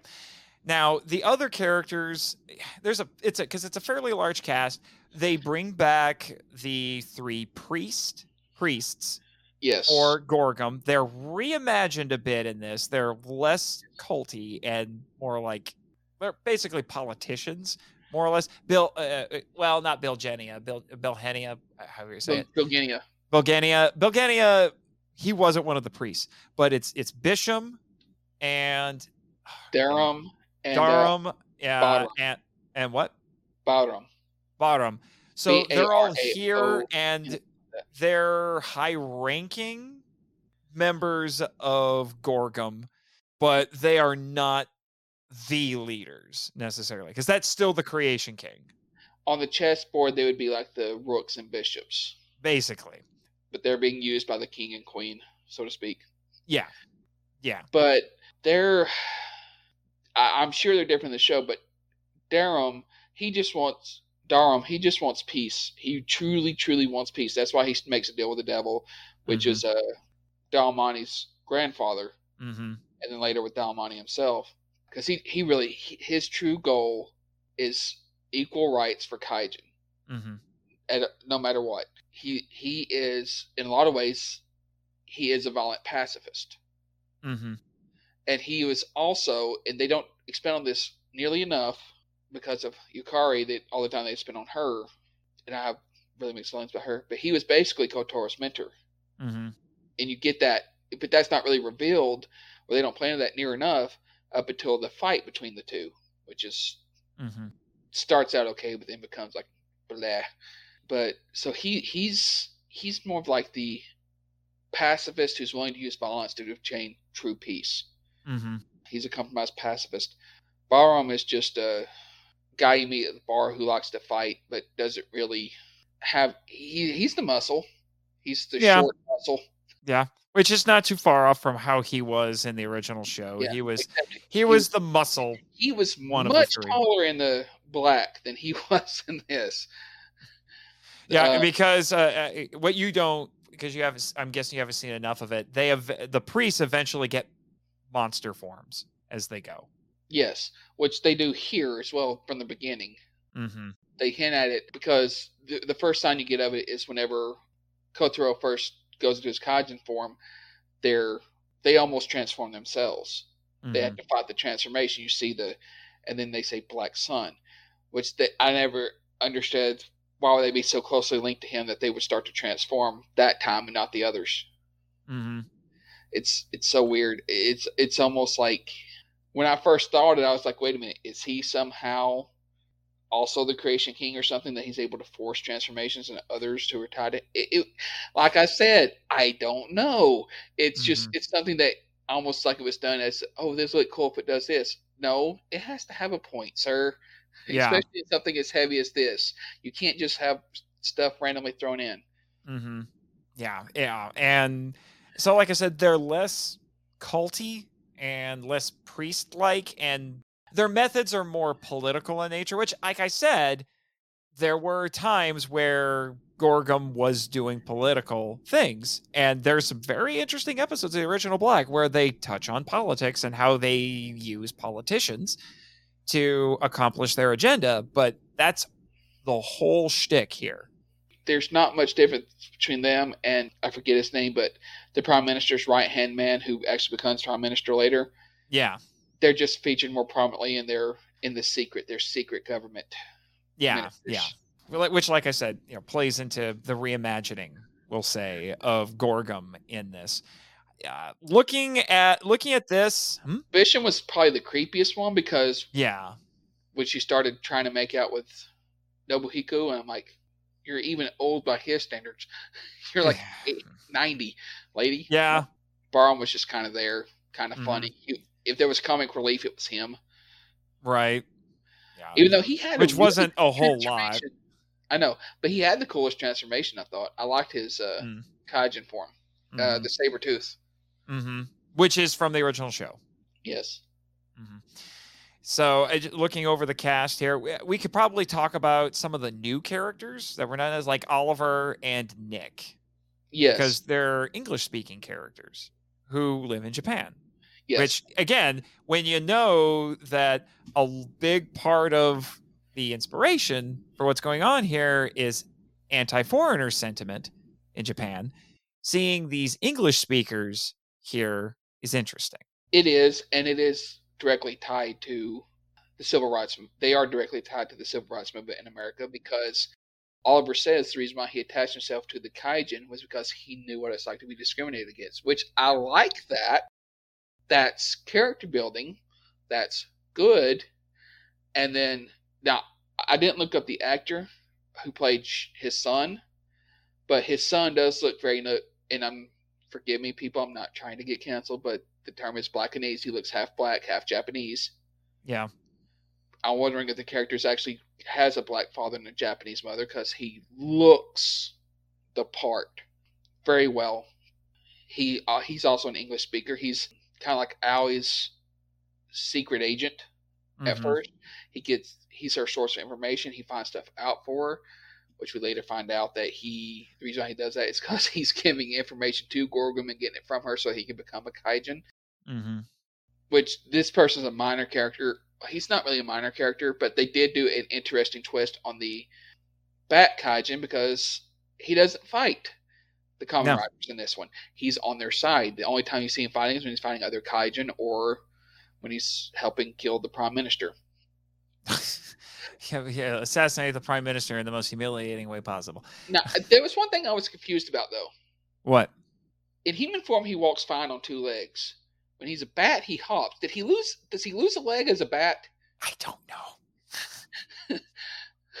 Maybe it's a reference to Chinese vampires because he's a bat. He's a one-legged vampire bat. Well, you don't you remember? Yes, I remember that. I that's Yeah. I'm like, okay, that's just that would make sense, I guess. I don't know. I'm I'm just BSing at this point because I, I don't get it either. Maybe he can't walk well when he's a bat. I don't know. Yeah, I don't know. have- I But don't. but Nick and I think Nick will have to will have to come up again in the thematic section. But Nick is a strange case because I feel like, could, for one thing, Nick also participates in the assassination of the prime minister at the end, which is a really it feels like a really extreme turn. And he also participates in the the force transformation of Aoi. I'm trying to avoid Yeah. the R word, but you do get those kind of get those kind of feelings. Eh, there's I I know which R word you're talking about, and there's definitely an element of violation. We'll say that. Yes, That's the more yes. polite way of saying it. yes, There's a level of violation there. I would agree, but that's I, that's like I said, that goes back all the way to the original Kamen Rider because yes, force forcibly changing people into kaijin was their thing, and it's it's a violation. yes. Maybe not in the R word sense, but it's still a violation. it probably hits hard on me because I have a daughter about Right. just a year older than her, and it, that was that was actually the hardest scene for me. I actually had to turn my head because I'm like, mm, no, no, I no. know it's hard. It's I'm like- hard. And um, I, when I do, I'm like, there's not going to be a single good Yeah. person to root for at the end of this show. I right which is the weird thing because i i feel like nick is presented as someone you're supposed to like but then you like i said you get this weird thing at the end well not even the end like halfway through because he's like i wish i was a kaijin i want to be a kaijin even though he finds out what you need to do in order to become a kaijin he still wants to be a kaijin and then he gets his wish by the end of it and then he gets to kill the prime minister and he does it It- know, with a weird amount of glee, I was to the point where it's like, it seems like he wants to become a kaijin and basically give up his humanity because it's the trendy thing to do. And that is a potentially dangerous social commentary right there, where people want to become something they are not because it seems like it's the cool thing to do. Even though it it's it, for what he's seeing, being a kaijin means you're joining a marginalized group, but he still thinks it's the cool thing to do. and it makes no sense at all because if he was going to portray Aoi to anybody, you'd think it would be the anti-Kaijin group. Because spoiler warning, Sean is Oliver's son, Yeah. and his father was well, maybe not. It's weird because his father was murdered by a Kaijin and a human because the prime minister. So maybe it does make some sense because he's thinking, well, I'm involved in this anyway. At least with the Kai, eh, maybe he's thinking as a Kaijin, I might have a fighting chance. Possibly. I, I don't know. Like I said, Nick is just weird to me. If there was some sort of messaging with him, it's lost on me. I would say that there is an underlying, it may be just his home because of what's going on in America right now, Right. that he thinks that he will find the happiness that he needs by becoming something that he originally was not the way Was the not. way that he way that he was born and the way the show presents it is he does because he becomes happy when he becomes a kaijin but then he also turns into a murderer and he's abusing his power Mm-hmm. so in a, like a way you're becoming of course you could also argue like well no that guy had to die and there's a whole moral conundrum there Yeah, possibly. I don't know. But Like I said, at the same time he's Nick still a tool he's still a tool Mhm. even even though he's still being a tool for the government. So it's just like there's no escape. Okay, since we're talking about the theme, I I think, yeah. Uh, uh, well, is there are there any other characters? Oh, uh, the only other character I'll single out before we get to there is because we talked about whale kaijin. Oh, excuse me. We talked about bat kaijin. We I talked about the spider kaijin with Tomi and how Yes. that was different and how that was a Kamen Rider tradition. Whale kaijin is from the original show. Whale kaijin is different in this. He ends up serving a very similar purpose in terms of the plot because he's the one who saves Kotaro, you know, brings him back from the dead. It's different in the original show, where in the original show he was made by Gorgom, and he was meant to be a monster of the week, but he didn't want to do it. He just couldn't do it. He was one of the rare moral kaijin, and it turned out that he was part of a race of whale kaijin, and that's why he had all of the crazy resurrection juices that he was using. So it's similar in this, where he is the he's the one sympath. He well, all the kaijin are in some form or another are supposed to be sympathetic, but you know, in this one he gets singled out as a friend of Kotaro. the one truly sympathetic character in the show that was one point, constant point of good in a lot of ways, even though he did get used a lot because of his innocence, Mm-hmm. Yeah. Got crucified. Yeah, yeah. So weirdly enough, Whale Kaijin's not too different from the original. I think the biggest departure among the kaijin was the Komori, the bat kaijin. Mm-hmm. because because you know he's usually one of the more methodical, dangerous kaijin, and here he's an idiot. Yeah, basically. So anyway, let's not beat around the bush anymore. Let's actually get to talking about themes because oh man, Where we get canceled. Uh quite possibly because this like I said, this is seriously the most political tokusatsu I've ever seen. And there's just there's no getting around it. The only good that I can say about it is it's a good anti-nihilism commercial. Comes like this. This is where it leads. If you actually believe yeah, this. it ca- yeah, because this that is the thing. The original Black is not nihilistic. The original Black is about, I would argue, especially when you look at Kotaro's story, it is about maintaining your moral core in the worst of circumstances. And I won't spoil it too much for you, Chris. It doesn't have the happiest of endings.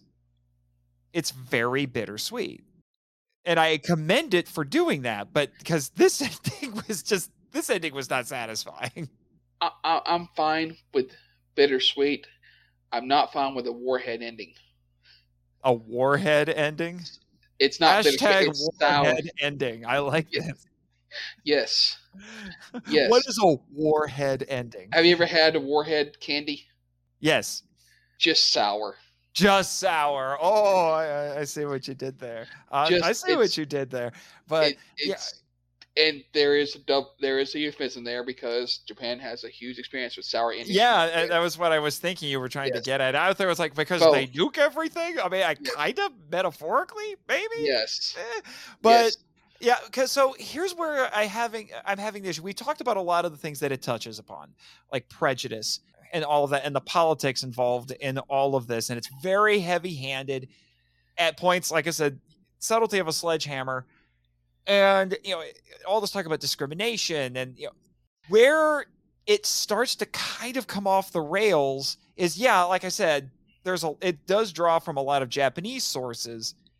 And then there are those moments where it's drawing from American sources. And I've talked about this before on this show.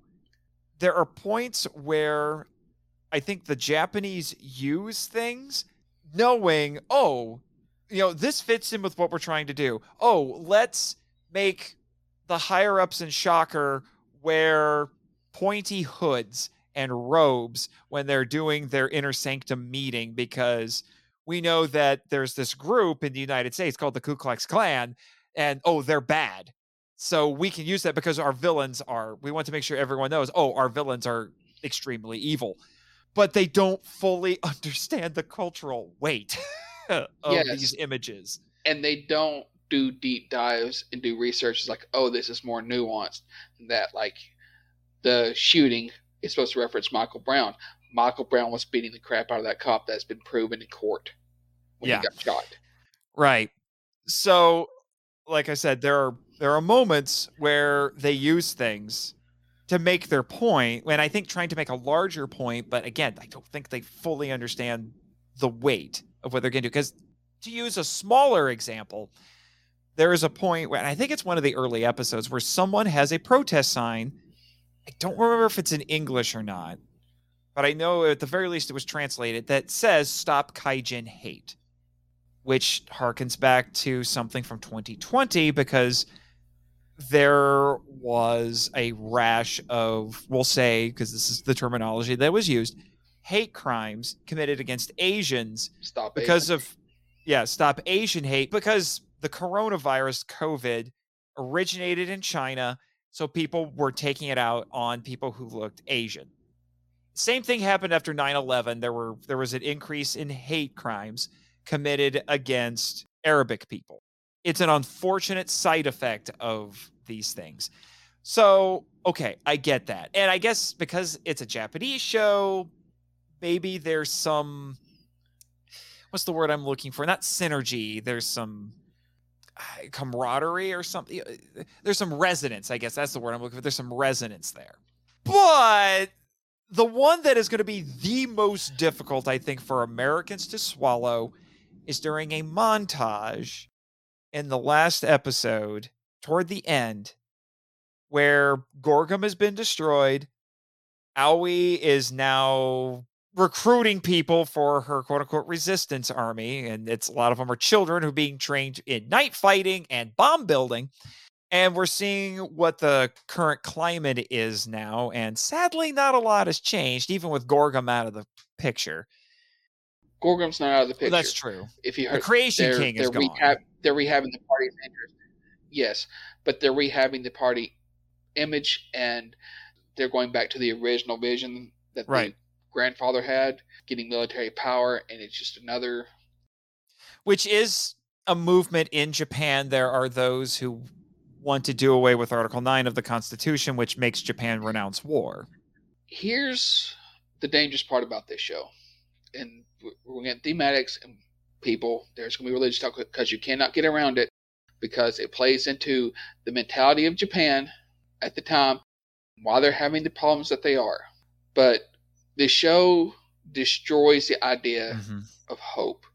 And it's just pure nihilism because the cycle just repeats. They take the attention off Kaijin for a little bit, they're putting it on immigrants. But that's just a diversion so they can start building their Kaijin Mhm. army while people aren't looking. It's all, they're saying all this is a distraction by the government.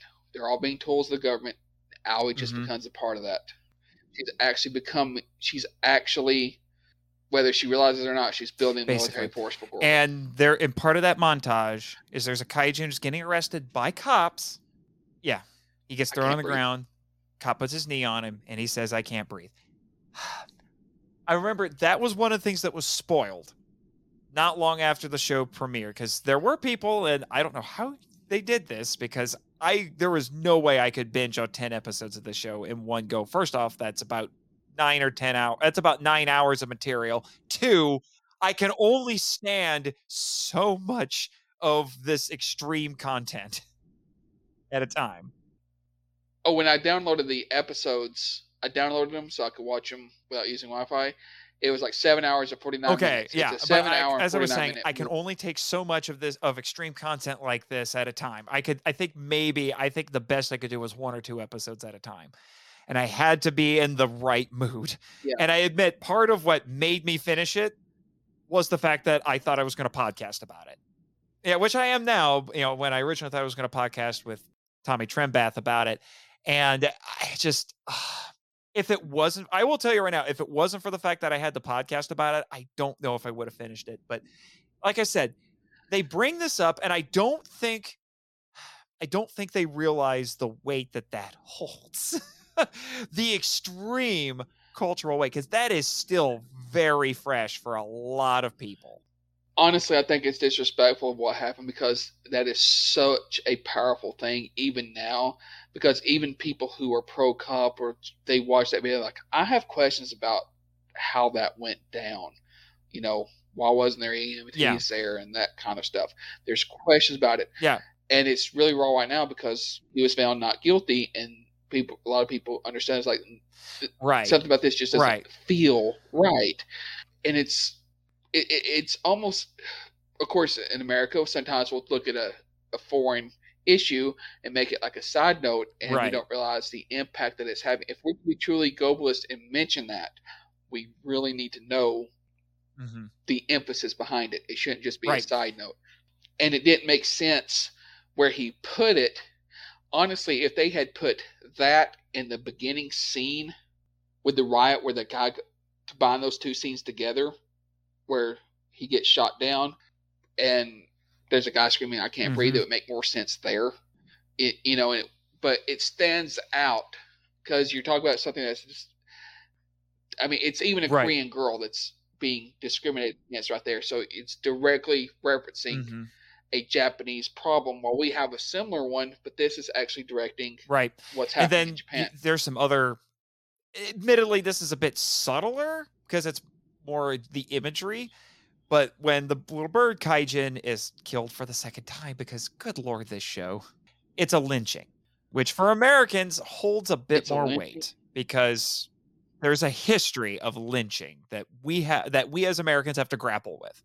Other christian imagery the mother crying at Yes. the feet of her yeah crucified uh, which is harkens back to the famous painting of the madonna and uh, cradling the body the recently Yeah. crucified body of jesus so yeah so uh, so like i said there are points where it's extremely heavy handed in its theming but where i but th- the problem is that even though it's saying things that we can agree with that are definitive even if it's you know hammering it like i said like a sledgehammer you know as saying like you know prejudice is bad discrimination is bad you know people should be treated equally like all of the, these are all things we can agree with the problem is that it's by the end of this show, it feels so murky.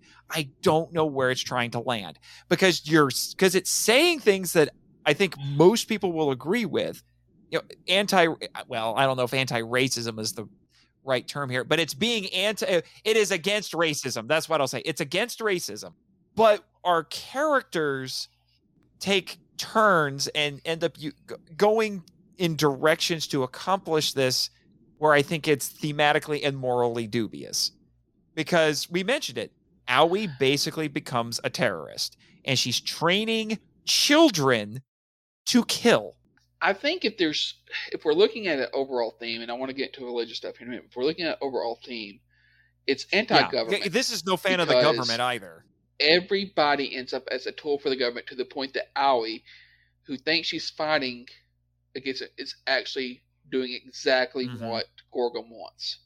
Even to the point you said that that was actually Gorgom's Mhm. symbol she was using. That's the sign she Mhm. she is now part of Gorgom because she's as she calls him Mister Kotaro. She's thinks she's buying into the original idea of Gorgom, and the truth is it was always been a tool of the government. They're all being used by the government. So this is very anti-government. That I think that's the main thing. But that plays into another part. Now this, the problem is there is Yeah. no hope left. The only person who the last hopeful character, truly hopeful character, gets killed. And what they're saying is hope and innocence just get you killed. It's very nihilistic. And that is a result of something you talk about on the Monster Island Film Vault in the original Godzilla.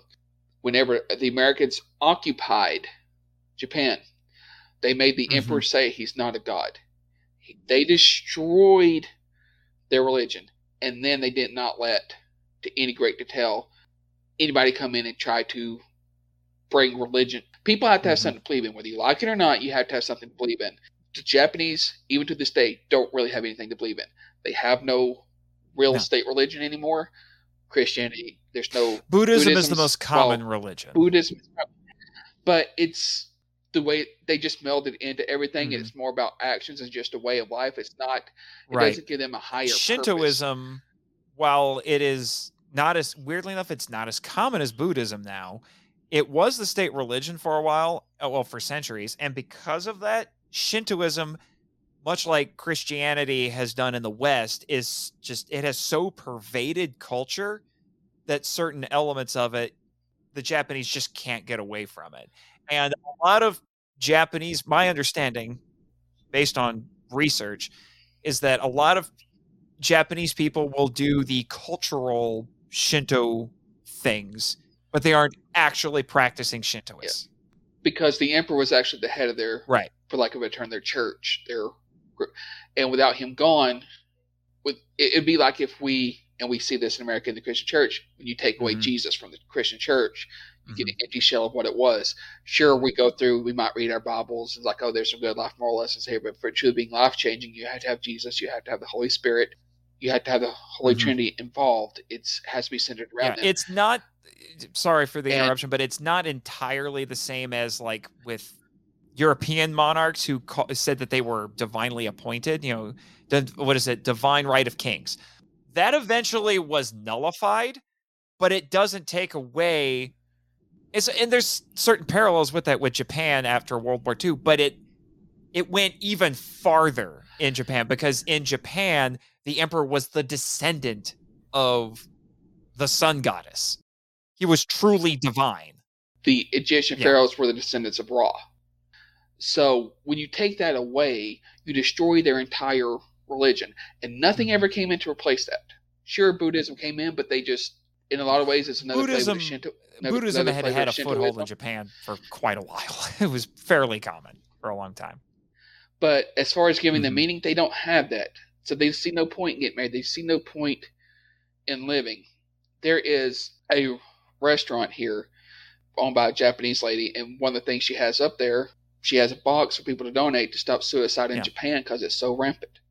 And this show perfectly capsulate. Now, if I would recommend anybody watch it for any reason, is to help them understand where the Japanese mindset is. They have no hope. They have no belief that they believe that being innocent and naive and having mm-hmm. hope just gets you killed. They, they have no real point to life. Materialism has filled the void a little bit, but again, materialism is empty, and once things aren't going as well financially, if they can't get jobs, if they're not finding the meaning that they're looking for, Mm-hmm. they're dying out.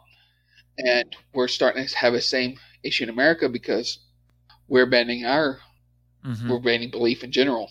Everything is becoming and I'm not against science. I love reading about physics. I I enjoy looking at the moon and stars and learning about all that and everything else. But if you take away poetry and the belief and you just become becomes sterilized the way life has now, Mm-hmm. what's the point? Like people's like you say there are times you could say like if you try to say, Oh, I enjoy the sunrise. The sun's not actually rising. I know that. But I'm using poetry to describe this beautiful thing that's happening. It, it's a sunrise I in know the sense of how we perceive it. Yes, I know the physics behind it now, but still the way that it's presented is the sun is rising. Mm-hmm. It reminds us that there that the only thing that darkness is mm-hmm. is the absence of light. Darkness in of itself in Mhm. of mm-hmm. itself is not a thing. It's just the absence of something. That's why you say that evil can't create it, can only or destroy. Yes, corrupt or destroy. So this show fully embraces nihilism and it destroys Mhm. the story. When you when you have a show that ends with no hope, no story, there's no I mean Kotaro dies. Nobuhiko Well, I dies. expected Nobuhiko to die because he's the bad guy. Even if he's a sympathetic bad Mm. guy, he's still the bad guy. you could argue that the worst person lived, True. Bishum. Even Yukari, who was supposed to be this wonderful lady, she was using her feminine wiles to manipulate Kotaro and Nobuhiko to do what they want. And we, the show ends, but we don't know if she was actually taking it to kill the Creation King or if she was actually Mhm. working for Donami. And her actions can make Mhm. you think both ways. So that you, so every character that you think is this sign of goodness you see her kissing on Nobuhiko, kissing on Ko- Kotaro, and then Donami reveals, oh, no, she was working for me. She was going to bring me the Kingstones. But then Bilgenia killed her and Mhm. ruined my plan. No, Nobuhiko doesn't believe it, but that Mhm. never gets clarified whether it's true or not. Yeah, basically. But and that is one of the things that ends up being so incredibly unsatisfying about this is because I feel like after watching 10 episodes and you said it was like what, just shy of 8 hours total? 7 hours and Seven 49 hours minutes. 49 minutes. And I get to the end and there's no yeah, Gorgom's defeated and the Creation King is dead. But nothing has really changed and one of the stated morals is basically that we're going to have to fight forever because nothing is it, there's this sense of resignation with that like it's we have to fight forever because nothing's really going to change which begs the question then why even bother Exactly. And the strange thing is, if somebody would actually stop fighting, maybe sit back and let these people beat themselves to death, they could actually rise up and yeah bring a message of hope later. yeah Like, no, see, I'm still yeah. here. And, I mean, still even believe. if okay, even if you're going to end, here's the thing: even if you were going to end the show where, yeah, you beat the bad guys, but the Kaijin are still second-class citizens who are being oppressed, but you let Aoi not become a terrorist leader training children. Like maybe she, maybe she decides I'm going to be the Martin Luther. I will fully embrace being the Martin Luther King. I am a Kaijin now. I understand their plight better than ever, and I'm going to do whatever I can to change things peacefully. You know, even if even if nothing's uh, happening it- now, I'm determined to make it happen, and I will not stoop to what Gorgom did before. You know, all of that, I would be happier with that. It's bittersweet, but I would still be happier with that. But you end with this feel like she's fighting a hopeless cause, but fighting the hopeless cause is the only meaning that she can find, which just it doesn't resonate. Another better ending would be like she meets with the new prime minister. Like, listen, I want equal rights. You're promising. You want a military. You're wanting to give them a. Maybe she agrees with that. Japan needs a military force. Times have changed. We'll do that. We'll even vote for you. But you have to give us this. And the end of the show is they actually stop fighting and come to a compromise and start Mhm. actually try to build a better Japan. Even though they don't agree on a lot of stuff, the, the politicians they they really don't have any Mhm. beliefs. They're looking for power. She gets rights for her people. They get the power. It's not an ideal situation, but it's better than what I mean, they had. if you can still have that, like you said, that kind of bittersweet ending where there's at least some forward Yeah. progress, and it just feels like, yeah, it just even if you're just looking at it from a purely from a storytelling standpoint, there doesn't seem to be a not seem there's no real difference between the beginning of the show and the end of the show, other than some people died. And all the people who were truly fighting for Kaijin rights have Yeah, given up. So that's it, so it just doesn't resonate on a lot of levels. I said the ending of the original Black is bittersweet, but stuff is still accomplished. The bad guys are beaten, and some people that you do- wish hadn't died did die, and some people that you really liked are no longer in the picture because of how dire things got in the final episodes of the show. You know, those last handful of episodes. And Kotaro in the original show is not in the happiest of places by the end of it, but you still feel like something was accomplished. He was so dedicated to nihilism, he sacrificed the story because you could have had Donami, who started out as a punk kid, okay, but he met some kaijin. He ended up becoming a worse person, but maybe he ended up Mhm. becoming a little bit of a better person. But he also sees where his grandfather's coming from. He's not the ideal person. He he maybe he's like, okay, I agree with my grandfather's ideas. We need a stronger military, and it becomes a necessity because of his grandfather, because the whole world gets kaijin, and I'm sure other countries do have kaijin in their armies. Yeah. It, it becomes almost uh, like a like a kaijin arms race, as weird as it sounds. Yeah, and he's like, my, he's like, my Right. grandfather created this problem, and Mhm. but I'm not my grandfather. All I'm trying to do is because now these other armies have kaijin in them. We can't just keep doing this forever. We can't just be at their mercy. We need to have our own Right. military And the with kaijin in them, right, and we need to have equal rights. You know, he's like, he can use his skill. He's like, I feel guilty for what my grandfather did. Whether we make a military or not, they're going to have equal rights. Mhm. But we also need this. And that, And the other thing is, like with Kotaro, this Kotaro, I, I would have, I so would have preferred that he went through some sort of an arc where he gets out of his his, his ambivalence and he decides, you know what, I need a, a cause, I need a purpose, and that's what this is, and it has to be more than just Aoi. Because what? Yeah. Eh, I don't understand. Because it, it just, I'm having a a hard time separating how he's loyal to Aoi, but her cause doesn't seem to mean a whole. It doesn't seem to mean as much to him as you would think it would. it, it's almost like you get attached to people, but Yeah. people always let you down. And again, that comes from the lack of there there being no higher power. Because, like I said, with the emperor gone, Shinto lost its higher power. Buddhism doesn't really talk about a higher power; it talks about becoming the best Mhm. person you could be to reach nirvana. Evolution and science cannot explain Mhm. morals or good. You have to have something Mhm. to believe in a higher power. You have to have a higher power to explain why there's or at the very this world. least, people you you mentioned it earlier. Humans have to believe in something, even if it, even if you look at humanism, which I would argue, I'm kind of thinking on the fly here, and I might change my mind later. But the original Black, I would probably describe as humanist. Humanism still believes in something.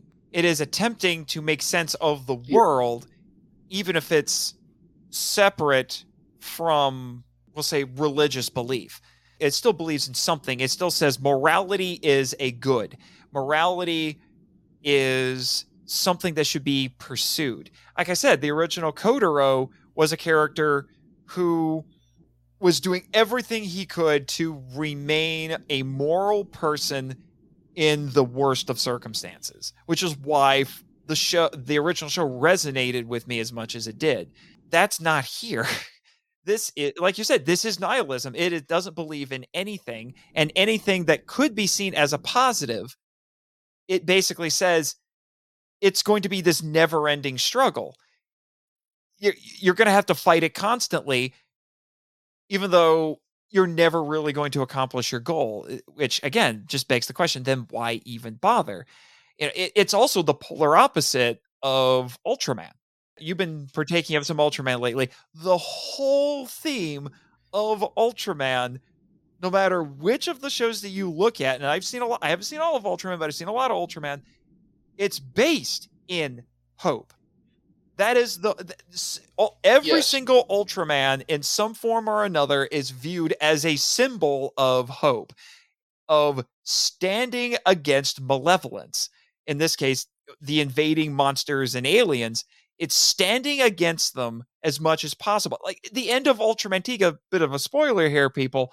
The the whole end of Ultraman Tiga in the show is all about faith, not just faith, but childlike faith, because it is literally as corny as it sounds, and I, I swear it's better in execution than than it sounds on paper. Ultraman Tiga is basically resurrected by the faith of children so that he can then go fight this Lovecraftian horror that shows up in the last couple of episodes because he gets beaten the first time. Well, it's not done near as well, but for people who may not watch Ultraman, they did that somewhat in Power Rangers Mhm. Mystic Force. Not as well, but they are restored by the faith, childlike faith, the innocent faith of the people. They suddenly, it's like, they put off all their differences, all their doubts, like, I Mhm. believe in magic. And it powered up the Rangers enough to get their powers back and stop this Lovecraftian horror. Yeah, it's not done near as well, I'm Mhm. sure, as Tiga, but Right, right, right. And the same give even like, you look at the the Super Sentais. The Super Sentais are based in something. They believe in something. I just finished Mega Ranger because that's the next Sentai that the Power Trip is going to cover. And one of the things that gets brought up a lot in Mega Ranger is protecting what matters most to you. Whether that is an aspiration, whether that is people, or family, friends, whatever it is, the whole show ends up being about that idea. Well, if you know, also the best Sentai, the best superhero shows, they don't ask why is there evil. That's actually, in to give people some background, I'm an Orthodox Christian, and we view people while we believe that the world is fallen. We do believe that it's still good because in the Bible, God never declares it not good. He just says Mhm. it's fallen, and people have embraced evil. And so the question is not why is there evil, but why is there good? You can't mm-hmm. ask one without the mm-hmm. other. It's it, You have to ask, why is there good? The reason why we know that there's such a thing as evil is Mhm. because there's something. yeah, it's good. why I've argued that why eh, because I'm a Christian as well. Why I've argued that you could theoretically, I might add, believe in God but not the devil, but you can't believe in the devil without God. yes, that is very true. Yeah. and it's the same thing. And all of that to say, that's why this show ends up being frustrating. It's one of those things where it seems like it's very good at pointing out the problems, but it seems to have zero interest in offering any sort of solution. And I'm not necessarily asking it to offer a solution, but it should still have the idea that the a solution can at least be found. It fails because it lies to people. Mhm. It tells them that there's no hope. There's always hope. And I honestly, I don't think it qualifies as art because if you art is about finding truth, and if you lie to people, Mm-hmm. it's not art. So I think this fails as an artistic endeavor because Mhm. again, it lies. There's always hope. That's why black works. See, wh- what Sentai and Kamen Rider do, like something horrible happens, and they Mhm. had to come back from it, and they had to find reasons to believe. And for people who haven't watched these Japanese shows, to bring back the Power Rangers, it's like when Jason said, whenever things are horrible during Green Evil, isn't one Mhm. chance enough to keep fighting? The world needs us. In other words, we Mhm. are the good. We are representative of the good, and we need to remind Mhm. people there is good out to there. to use another kaiju comparison, then I think we'll wrap up because I think we've made our point. I I'm reminded of I don't know if you've seen this, Chris. Have you seen Gamera three? I have not yet, I do have it. You It's on should. my list. You should. Bit of a spoiler here, but interestingly, one of the titles used for Gamera 3 was Incomplete Struggle. And when you get to the end of Gamera 3, and it is a little bit of a controversial ending because pe- some people felt like there wasn't a resolution to it, which is why Shinpei Hayashiya famously made a fan film sequel because he was frustrated with the ending. I'm one of the people who actually thinks the ending works. And that's because it's not a case of the, that the cycle will just continue. So the struggle is pointless. I feel like with Gamera 3, because the actual story, what's going on, has a resolution. Iris is defeated. The girl who was who basically became well who became so integral to Iris that Iris merged with her after basically taking advantage of her hopelessness and merging with her, exploiting her. Gamera saves her. There's even a point where arguably Gamera brings her back from the dead after ripping her out of Iris. Like you know, like stabbing his, you know, his hand into Iris and pulling her out. All right. And then, you know, getting his arm cut off and you know, and p- after it was pierced through the hand, there's, there's some interesting Christian imagery in there. All of that's done. And the girl even says, Why did you save me? And there's just this knowing look on Gamera. It's brilliant suit acting, where almost as if he's saying, It's what I do.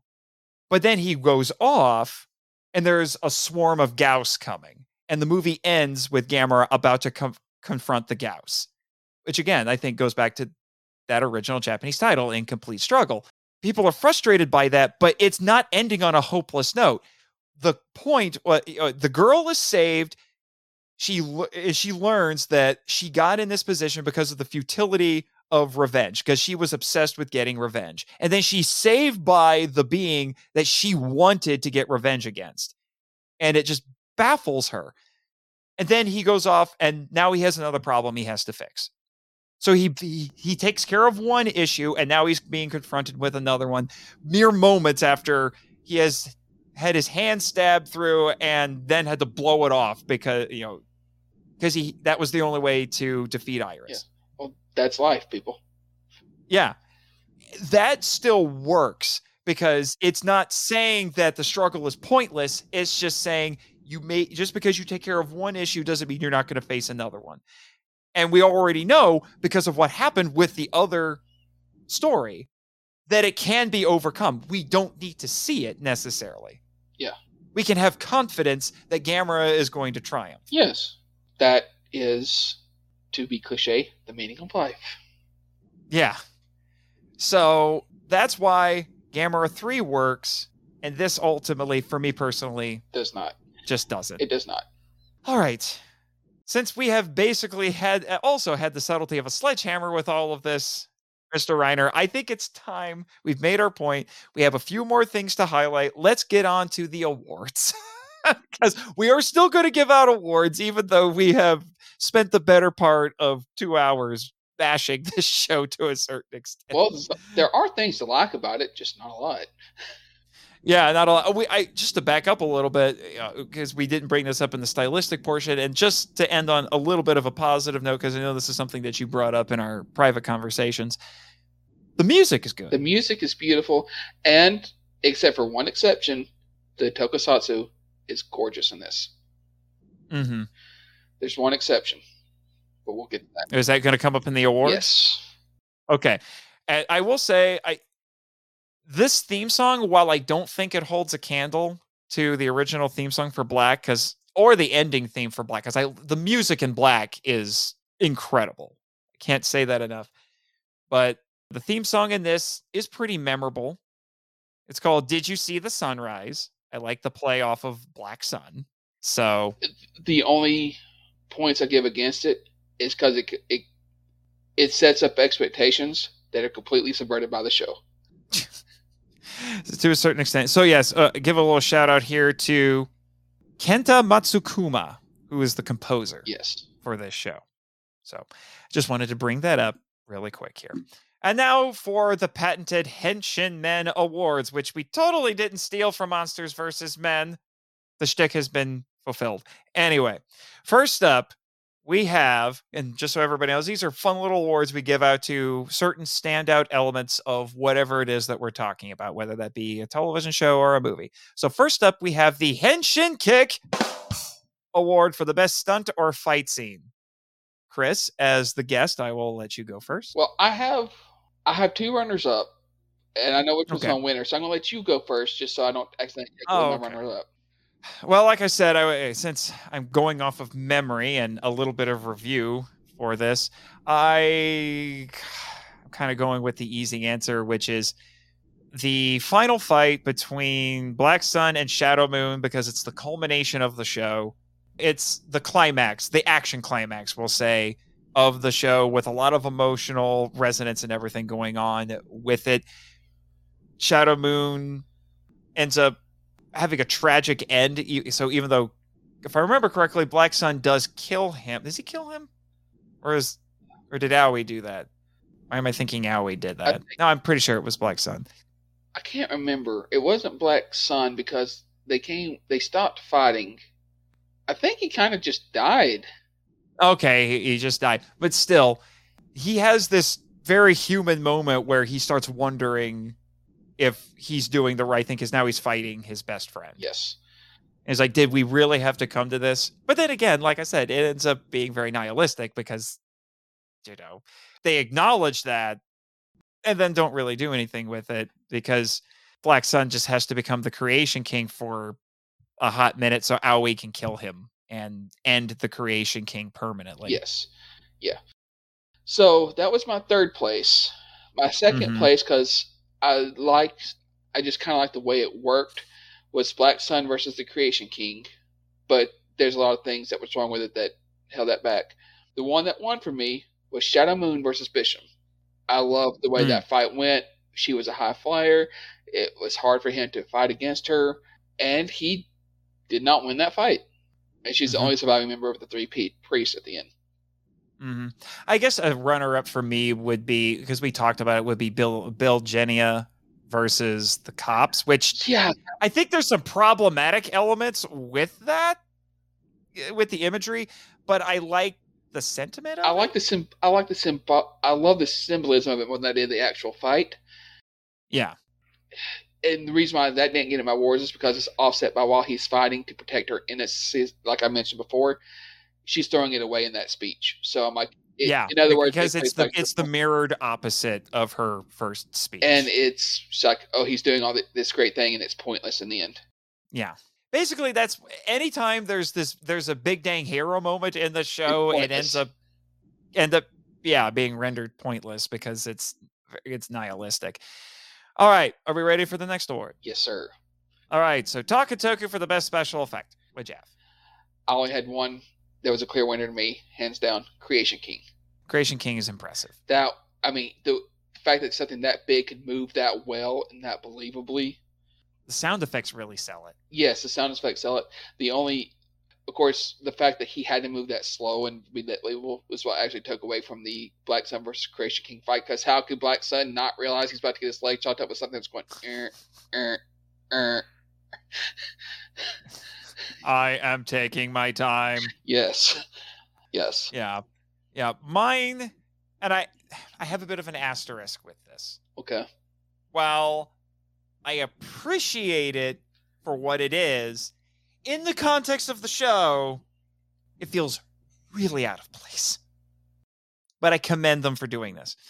And that is the recreation of the original Kamen Rider Black opening in episode 10. that that almost got it for me, but I just couldn't pass that Creation King as far as actual the Tokusatsu. That got it for me. Yeah. But why I say I like it, and this was one of the things that got spoiled, I think, within a day of the show dropping. Somebody posted it onto Twitter. And I- I give them credit. They got it down basically like 90 plus percent to a T. If you watch the original theme song. Yeah. And they played the original theme song, not a remix, not a cover, the actual original recording. All that's really cool you know, and it's interesting seeing it done with modern cameras and in widescreen with the new costumes. And it's one of only a handful of times that we get actual writing in this, which has been a bit of an issue from what I understand with modern Kamen Rider. They keep emphasizing the Kamen and not the Rider because of new laws related to motorcycles that have been passed in Japan, which makes it even harder to actually do motorcycle stunts and things like that. It's a thing. Well, I hear New Zealand has plenty of filming space now. Yeah, I, true, but Saban's best writer too. How about no? And it was. No, just move their filming. oh God, can you imagine? I, would almost want to see them try this. Can you imagine Saban like taking Kamen Rider Black Sun footage and trying to make another Ma- Masked Rider show with it? Oh my God. I'm Man. Ferbus dies in five seconds. I'm Masked Rider. I'm Masked Rider. Goes full tilt Batman. Yes. If anyway, anyway, so while I appreciate what they do and it does look really cool, when you look at it in the context of the show, again, it's rendered pointless because the whole idea is that this is the triumphant return of Kotaro. He's been dead for the better part of an episode and a half, and Whale Kaijin brought him back right at the end of episode nine. And then episode 10 starts with him. He's like, I'm on the motorcycle. I'm going to go find Shadow Moon and I'm going to fight him and I'm going to save the day. Woo! And so you get this, tri- it's this triumphant moment. But then when you stop and think about it in context, doesn't matter. It's pointless. And it, d- feels so out of place with the tone of the show Yes. because it, it just doesn't work. They're taking the original black and like a tiny piece of the original black and splicing it into the show, and it doesn't fit. No, because he ends up winning. He doesn't even need to be Kamen Rider when he talk. He wins by talk no jutsu, Talk no jutsu. and then he loses to the Creation King because he becomes the Creation King and has to be killed by. yeah. So it's. I, I honestly think they threw it in there simply for nostalgia because I read that the original that the director of this didn't see the original show, hadn't seen the original show when he got the job. He watched it after he got the job, and clearly you could tell he latched onto certain things, but then flew off into a completely Now, different was direction it- with them. Was it here or with the Crab Dad that they played back to the original. Kamen Rider and he dissolved into soap suds? It was Crab Dad. Okay, all right. I knew it was. and I like that throwback. I'm like, okay, cool, cool, cool, cool. You're trying to convince us you watched the show, and it's obvious you didn't. Yeah. Yeah. But I did. I did like that little Easter egg. Yeah. So next up, we have coming at you for. I was proud of that name. for the best line, this was the part where losing my original notes was a bit of a detriment because I had a hard time remembering things. But you jotted down a line that I do think I probably would have gone with any. Uh, I would have gone with, so we have the same one. This is a line that's said by everybody. The value of Kaijin lives outweighs that of the Earth. There isn't even one gram of difference in their worth. And like every other Big Bang Hero moment in the show, it proves to be pointless. It's one of those things. It's like it's a sentiment we can all agree with. Yes. but I don't feel like it ends up meaning anything in the show. That's the frustrating part. Yes. It- There are things we can agree with, but then the show undermines it. Yes.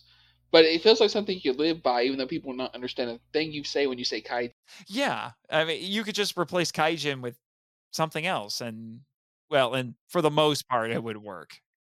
All right, so I guess we can wrap that up with going to what the henshin because I don't have any other lines. Like on the show is horribly devoid of memorable lines. Yeah. Uh, this is for those who don't know, this is for the craziest moment. WTH, what the henshin for the craziest moment. My favorite award personally, but what I chose, I to- I chose two things. I have a runner up, but I think we've basically talked these to death already. One was the head crush. I'm focusing more on the on episodes 4 through 10. If you want to hear my awards for the first 3 episodes, go listen to Giant Size Violence. But number my runner up was the head crush, but really for me it's the ending. Cuz I was just not happy with the ending. I'm like, "Really? This is how you're going to end the show?" And I am get do you agree? Or did you have another one? Oh, I have another one, and we're going Oh, to do a okay. crossover because I'm going to need the rant master. Uh oh. Uh oh. Do you need it now? Is Yes. it now? Are we crossing the podcast streams? Yes. Okay, here we go. Here we go. Rentmaster activated. The pacing. Oh my gosh. This fits in with the styling, but the pacing is horrid. And this is the emphasis of this is in episode four. You have Aoi. She's meeting with her dad, who's acting weird. Okay? He's acting weird. They also take this incredible character during this that was made to look so intelligent and turn her stupid and he's asking weird questions about her necklace that he gave her, and she's not picking up. Something's wrong with Daddy. Okay, we cut to a scene where you have Komori talking to Nobuhiko, telling him what Gorgom's planning. Cut back to her and her dad. He transforms into Crab Dad, starts chasing, partially transforms. Sorry, because body horror, being gross. Part of Kaiju, but still, it was really weird. Then it cuts to another scene where you have Komori, same Komori, meeting with Kujira, and they're getting out of line for food, sitting down, and you see Aoi run by. How long has she been running? Or can he teleport? How fast can this bat fly? And she's not even out of breath. No. no, no, no. This is I have I've never made a film, but I've watched enough. That's not how you pay stuff, and this is why you don't need to be emulating Christopher Nolan, sir. You don't have the talent. I'm sorry. This show and the way that you chose to edit it and put it together makes me not want to watch any of your other movies. Period. I, I would love to see the scripts of this show, what it was like before this director got a hold of it and hacked it up. Because I have a feeling the scripts might actually be better. And if they are, this might deserve its own novelization project. Because this is horrible what he did to this. The pacing and editing was horrid. You can scratch something off your bucket list now, can't you? Yes. My first episode, I got to a rant master. You've been, you're really, I'm going to do it. I'm going to get my rant master and I'm going to die a happy man. Yes. I, I will be a hundred years old and I will be talking to my children right Yes. before my passing. And I'll say, I regret nothing. I got a rant master. Exactly. But it deserved it. Oh my gosh. I'm glad. I'm so glad you're happy. Yes. Hopefully the listeners will be too. Uh, and if you don't know what's what this is about, go listen to the Power Trip. That that's usually a gimmick reserved for the Power Trip. It's been on Henshin Men a couple of times, but it's usually reserved for the Power Trip. Yeah. Although I have a feeling it will live beyond Yes. the Power Trip. It But yes. needs to. That is my want to henshin. But want the henshin because that just I'm like I can't believe this show that was building at so slow pace all of a sudden it lost all track of what it was doing. Oh my gosh. All right. And with that, speaking of pacing, it's time for Minute to Henshin It. So, this is the part of the show where each of us give our final thoughts in one minute or less. Drew, I almost called you Drew. I'm sorry, Chris. I'm used to podcasting with certain people. I'm sorry. But as the guest, I will let you go first. Are you ready? Yes, sir. All right. On your mark, get set, henshin. Unless you enjoy drinking yourself into deeper depression, don't watch this show. Don't waste your time. Go watch Kamen Rider Black. Go watch the original Kamen Rider. At least you'll have some laughs in that. Watch Ultraman. Watch Shin Kamen Rider if you want to watch something new. Just don't watch this. I, I'm sorry. Just don't watch it. it. It's not worth your time. It will leave you feeling hopeless and depressed. And if you're already feeling depressed, I don't want that on my conscience. So I'm done. Wow, 32 seconds. Wow, that's uh, I don't know if you quite beat Travis, but that's that's very that that was a very Travisy effort there. Short and sweet. This show doesn't deserve any more than that. We already given it two hours and 51 minutes. Eh. All right, here I go. Henshin. So, yeah, I walked away from the show very unsatisfied. I know some people said that this is the most Ishinomori thing to come out of Kamen Rider. I disagree. Having read the original manga and having watched the Monstrosities documentary about Kamen Rider Gaia, I don't think Ishinomori would come out this nihilistic with anything Kamen Rider I he was not that hopeless of a man. Perhaps a very perhaps a bit of a dark man, but not such a hopeless man because the original Kamen Rider manga is not like this. I just did an episode on it. Go listen to that and hopefully you'll understand where I'm coming from. So, do I recommend the show? No. Go watch the original Black. You're better off with that. No, uh, Mori doesn't deserve that because with his stuff, the, he uses the darkness to make the light brighter. Yeah, I would agree with no you. light. Right. I did that in 56 seconds. I was very proud of myself. Usually, I, tr- I, I usually I try to stretch it out all the way to the end, but still.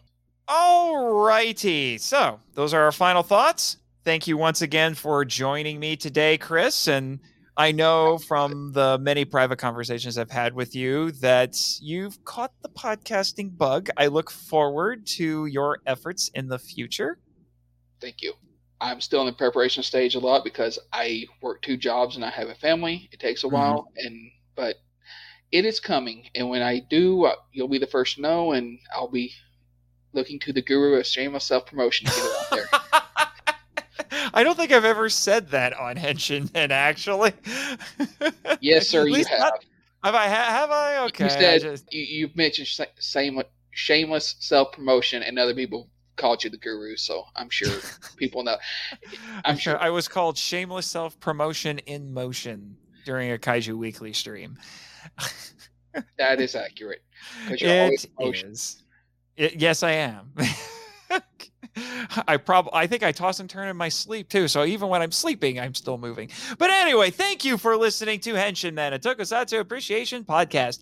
You can find links to all our social media in the description of this episode because you should always read the show notes. I put a lot of work into the show notes. Just saying, people.